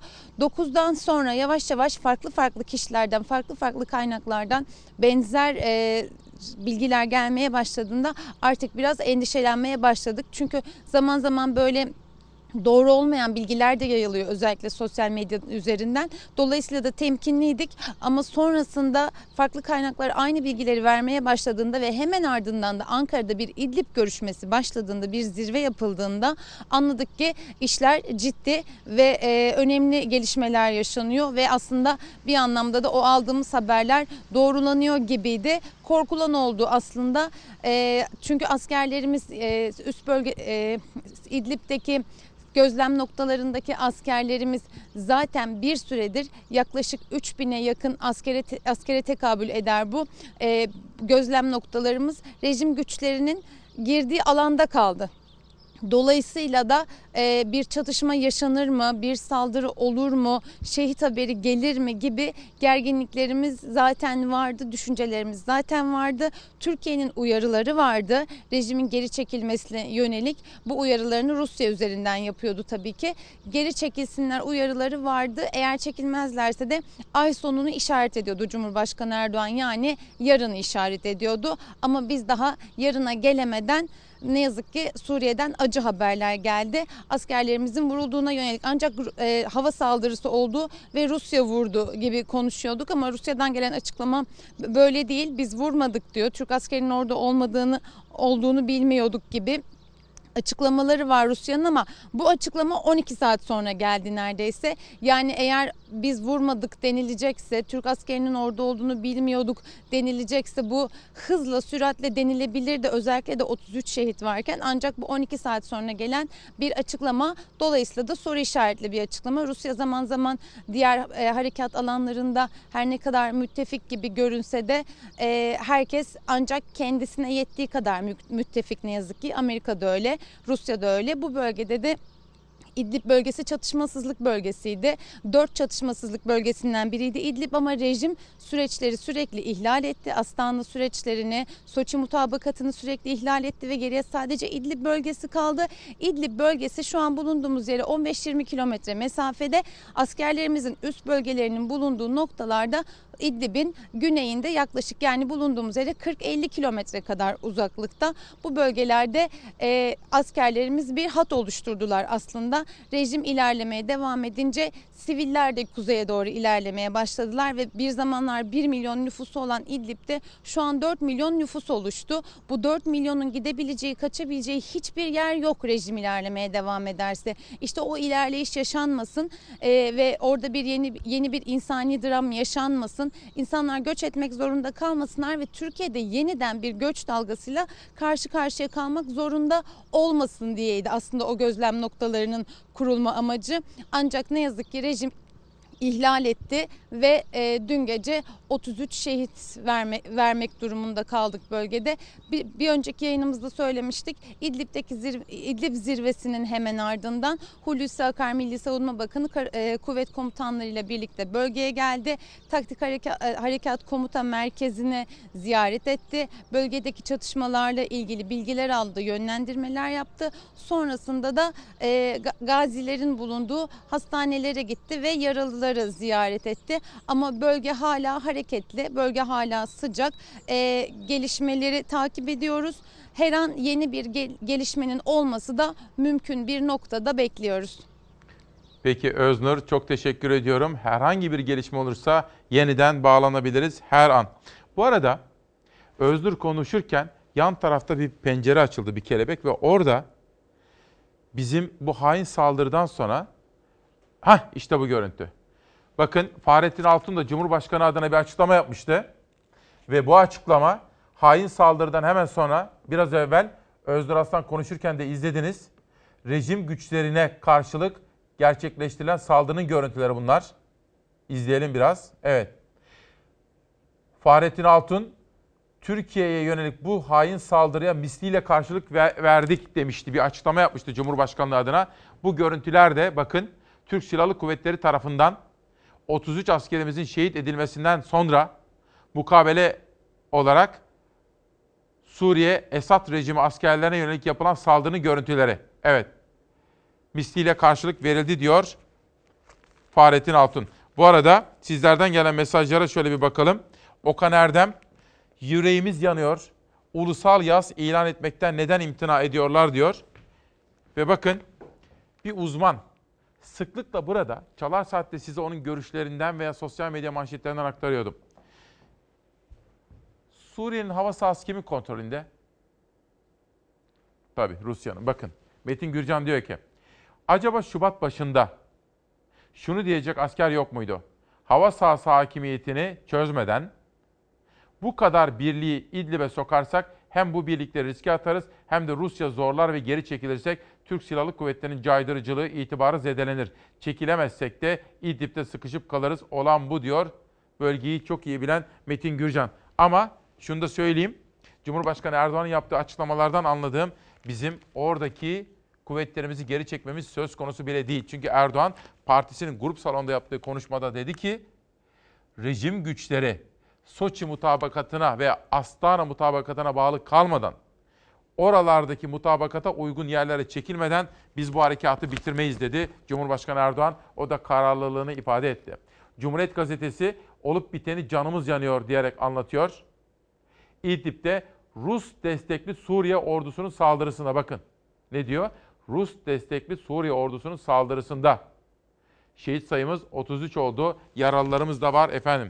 Bütün bu olup bitenleri Sabah gazetesi de Fahrettin Altun'un da altını çizdiği gibi bu hain saldırı karşılıksız kalmadı. Kanımız yerde kalmaz diyerek Sabah gazetesi sayfayı yıkmış, manşeti değiştirmiş efendim. Devletin zirvesinde 6 saat boyunca bundan sonra atılması gereken adımlar tartışıldı. Kahraman askerlerimizin kanı yerde bırakılmayacak. Suriye sahasında devam eden faaliyetlerimiz bayrağımıza uzatılan eller kırılana dek sürecek. Esad rejiminin hain saldırısında 33 Mehmetçiğimiz şehit oldu. Saldırının ardından Beştepe'de Cumhurbaşkanı Erdoğan'ın başkanlığında 6 saat süren güvenlik zirvesi toplandı. Zirve sürerken gerekli karşılık verilecek açıklaması geldi. İdlib'de ateşkesi sağlamak için çalışan Türk Silahlı Kuvvetleri bir kez daha Esad rejiminin hedefi oldu. Hain saldırıda 33 askerimiz şehit oldu. Acı haberi Hatay valisi Rahmi Doğan duyurdu. Yapılan hava saldırıları sonucu 33 Mehmetçiğimiz şe- şehit olmuştur. Namlusunu askerlerimize doğrultan gayrimeşru rejime misliyle mukabele edilmesi kararlaştırılmıştır. Saldırı haberinin gelmesiyle Beştepe'de Cumhurbaşkanı Erdoğan'ın başkanlığında güvenlik zirvesi toplandı. İdlib başlıklı zirve 6 saat sürdü. Zirveye Milli Savunma Bakanı Hulusi Akar, Dışişleri Bakanı Mevlüt Çavuşoğlu, Genelkurmay Başkanı Yaşar Güler, kuvvet komutanları ve MİT Başkanı Hakan Fidan katıldı. Zirve sürerken Cumhurbaşkanlığı İletişim Başkanlığından bir açıklama yayınlandı. Mehmetçiğin kanı yerde kalmayacak dendi o açıklamada. Uluslararası kamuoyu üzerine düşen sorumluluğu yerine getirsin denildi. Astana süreci tarafları başta olmak üzere tüm uluslararası toplumu üzerine düşen sorumluluğu yerine getirmeye çağırıyoruz. Şu anda Fox Haber ekipleri 4 ayrı noktada canlı yayında olay yerlerinde sınırdalar efendim. Ayrıca bu 4 ekibimizin dışında Ankara'da da çok farklı noktalarda muhalefet partilerinde, Cumhurbaşkanlığında pek çok yerde iki arkadaşım da Fox Genel Merkezi'nde canlı bağlantılarda sizlere gelişmeleri aktarmaya çalışıyoruz. Ve memleketimin dört bir tarafından henüz daha yatmadan Amerika'dan ve Kanada'dan Avrupa'daki gurbetçilerimizden memlekete başsağlığı mesajları var, dualar geliyor şehitlerimizle ilgili. Onlardan biri de Hüseyin Aydoğan, Baden'den, Almanya'dan. İsmail Beyciğim günaydın. Mustafa Kemal Atatürk liderimiz ne demişti? Arabya'nın batağına batma, Rusya'ya bulaşma, emperyalist ülkelere inanma demişti. Biz acaba atamızın dediklerini yaptık mı diyor efendim.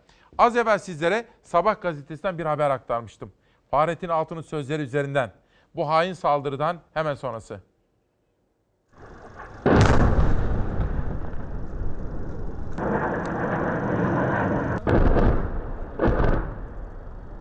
Esad rejiminin İdlib'de Türk Silahlı Kuvvetlerine ait gözlem noktalarına ilk saldırısının ardından Mehmetçik silah arkadaşlarının kanını yerde bırakmamak için karşı operasyon başlattı. 17 günde 1709 rejim unsuru etkisiz hale getirildi.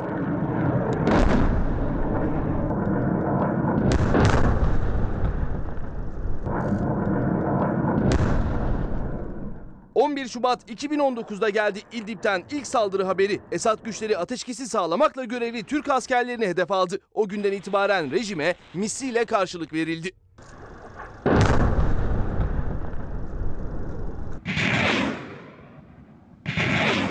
Türk Silahlı Kuvvetlerine saldıran rejim unsurları tek tek tespit edildi. O hedefler havadan böyle vuruldu. 17 günde 1709 rejim unsuru etkisiz hale getirildi. Rejim güçlerine ağır kayıp verdirildi.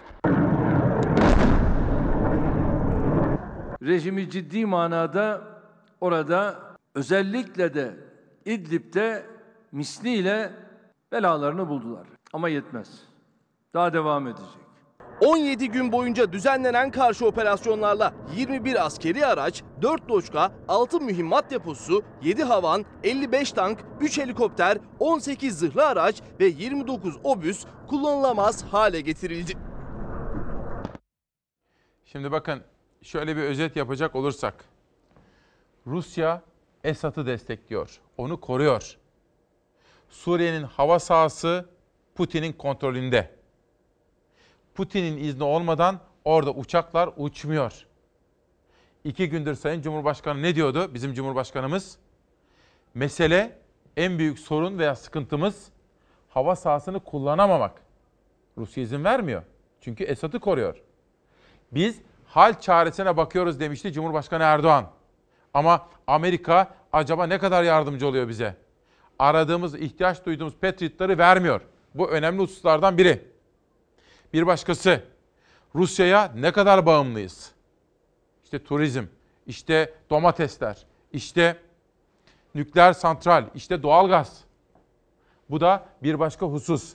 O nedenle Ankara'ya hakim olan devlet dili Rusya'yı doğrudan suçlamamak yönünde. Ki Rusya'nın da aslında hepimizin biraz aklıyla dalga geçmeye de çalışıyor ama Rusya'nın da yaptığı bu işin içinde adeta yokmuş gibi. Böyle bir söylem içerisinde. Barış Kaya da bugün çalışan ekiplerimizden bir tanesi. Barış Kaya bölgede. Barış bir kere daha sana da merhaba diyorum. Gece boyu seni de takip ettik. Şimdi bu kez de seni dinliyoruz. Aslında Hatay'a yeni indik ama tüm gecede yaşanan gelişmelerin tamamını yakından takip ettik. Hatta bölgedeki bazı kaynaklara da ulaşma fırsatı bulduk sabaha kadar. Tabii oradan gelen haberler gün içinde e, özellikle de Ankara'dan gelen haberlerle hepsini bir araya getirdiğimizde şöyle bir gerçek ortaya çıkıyor. Türkiye bugün son derece zor bir gün geçiriyor.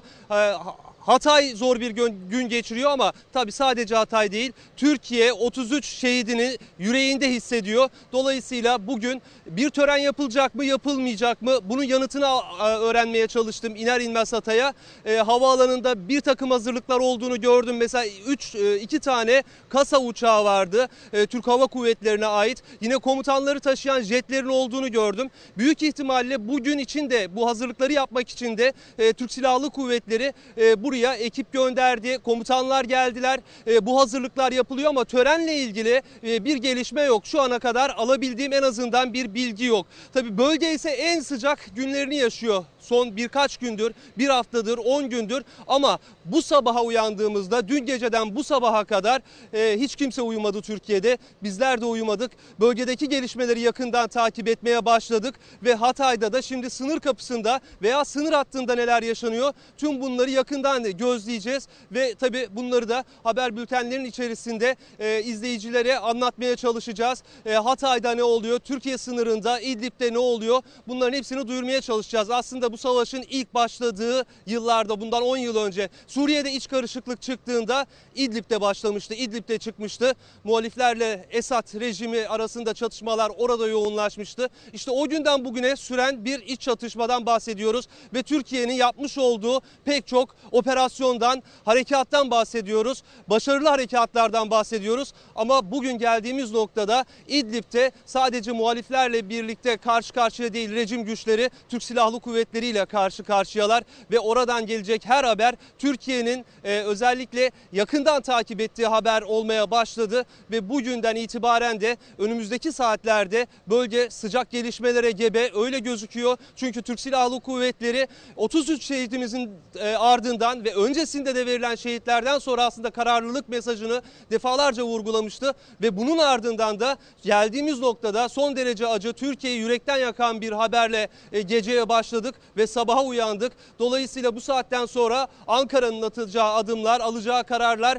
e, son derece önemli olacak ve bundan sonraki süreçte yol haritasını belirleyecek. Ama bölgenin, sınırın, İdlib'in ve Suriye'deki bütün hattın uzun bir kilometrenin, 911 kilometrenin son derece gergin, sıcak ve e, Türk Silahlı Kuvvetleri'nin de hemen her noktada, hudutta tetikte olduğunu söyleyebiliriz. Gelişmeleri aktarmaya devam edeceğiz İsmail Küçükkaya. Barış Kaya teşekkür ediyorum ve kolaylıklar diliyorum sana. Şimdi bir de bu meselenin bence bugün en çok konuşulacak hususlarından biri. Avrupa ve hatta dünya çapında yankı yaratacak bölümlerinden biri. Biz bundan böyle Türkiye'den Avrupa'ya doğru gidecek mültecileri engellemiyoruz. Karayoluyla veya deniz yoluyla. İşte izleyelim biraz. Görüntülere bir bakınız lütfen. Bunlar Suriyeli mülteciler. Avrupa bize diyordu ki Yeni görüntüler bunlar. Tarlalardan geçip sınıra doğru gidiyorlar. Türkiye artık Avrupa'nın istediği gibi Suriyeli mültecileri Türkiye'de tutmayacak. Ve gitmek isteyene kapıları açacak.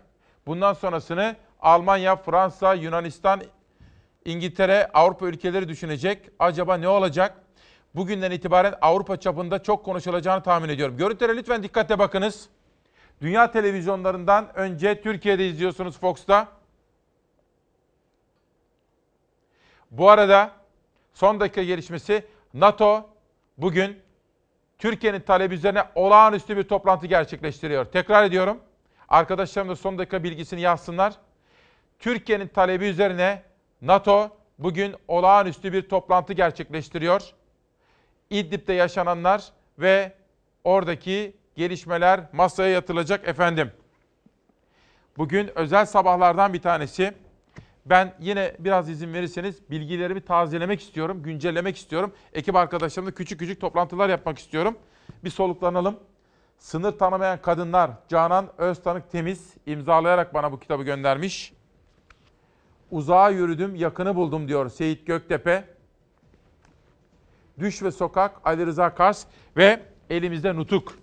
Atamız o zorlu koşullarda yedi düvele karşı savaşırken bakın çözümü nerede bulmuş. Efendiler, ben ulusun vicdanında ve geleceğinde sezdiğim büyük gelişme yeteneğini bir ulusal sır gibi vicdanımda taşıyarak yavaş yavaş bütün toplumumuza uygulamak zorundaydım. En önemli husus nedir? İç cepheyi bir araya getirmek. Şimdi toplumların, devletlerin, halkların hayatında böylesine zamanlar olacaktır. Böylesine zamanlarda toplumlar güven duydukları kaynaklardan haberleri, doğru haberleri almak isteyeceklerdir. Biz işte bugün Fox ailesi olarak gece boyu hiç uyumadan çalıştık. Başta genel yayın yönetmenimiz Doğan Şentürk olmak üzere. Gözünü bile kırpmadan burada bütün ekip arkadaşlarım tek tek isimlerini söyleyemem. Herhangi birini unutarak haksızlık yapmak da istemem. Ama akşam biz bütün bu gelişmeleri izlemeye, takip etmeye devam edeceğiz. Ve mesela akşam Barış Kaya, Serhat Yağmur, Öznur Aslan, Kazım Gökçe. Onlar Hatay'da sıcak bölgede olacaklar. Emre, Emre Üskübarlas, Kenan Özcan. Onlar da kapı kuledeler. Yani sınır kapısında mültecileri takip ediyorlar. Çünkü Avrupa'nın en çok ilgileneceği konu o olacak. Engin Yılmaz, Ankara'nın deneyimli isimleri arkadaşlarımız Kemal Aktaş ve Fox Haber. Tabii ki Tülay, Tülay'ın kontrolündeki Fox Haber Ankara'nın başkentin en sıcak gündemlerini gece boyu olduğu gibi gündüz de takip edecekler. Akşam Fatih Portakal kardeşimin sunumuyla bütün Fox Haber'in katkısıyla bütün bu gelişmeleri şöyle sakin sakin dezenformasyona, bilgi kirliliğine hiç başvurmadan sizlere anlatma imkanı bulacağız efendim. Ve günü kapatırken askerimizin yanındayız. Allah milletimize, devletimize zeval vermesin diyoruz. Ve iyi ki böylesine zamanlarda Fox gibi tarafsız, bağımsız kanallar var diyorum kendi adıma. İsmail Küçükkaya ile Çalar ailesi. Kitaplarla kapatalım. Hayri Sarı, Öğretmen Bakışı diyor. Bir dönemin öyküsü Gazi Mustafa Kemal. Atamızla ilgili bir kitap Sedat Demirsoy. Bilinç üzerine araştırma Tuncay Tunç. Ve böylesine zor zamanlarda biz Atatürkçülerin başvurduğu Nutuk. Nutuk'la kapatmak isterim. Efendiler, efendiler, ulusun yazgısına egemen olan bir ulusal iradenin ancak Anadolu ve Rumeli'den çıkabileceğini açıkladım. Ve ulusal iradeye dayalı, ulusal iradeye dayalı bir ulusal meclis toplanmasını ve gücünü ulusal iradeden yani halktan, sizlerden alacak bir hükümetin kurulmasını kongre çalışmalarının Erzurum ve Sivas kongreleri, Amasya Tamimi bütün bu çalışmaların ilk hedefi olarak gösterdim diyor. Yani atamızın yaptığı gibi iç cepheyi bir arada tutacağız ve güçlü tutacağız. Bir yanda yiğit yaşar koynunda Aşıklar destan yazar dağlarda Kuzusuna kurdu da Yunus'una Emrah'a Bütün alem kurban benim yurduma lay lay lay lay lay lay lay La la lay lay la la lay La la lay lay lay lay lay lay lay lay la Mecnun'a Leyla'sına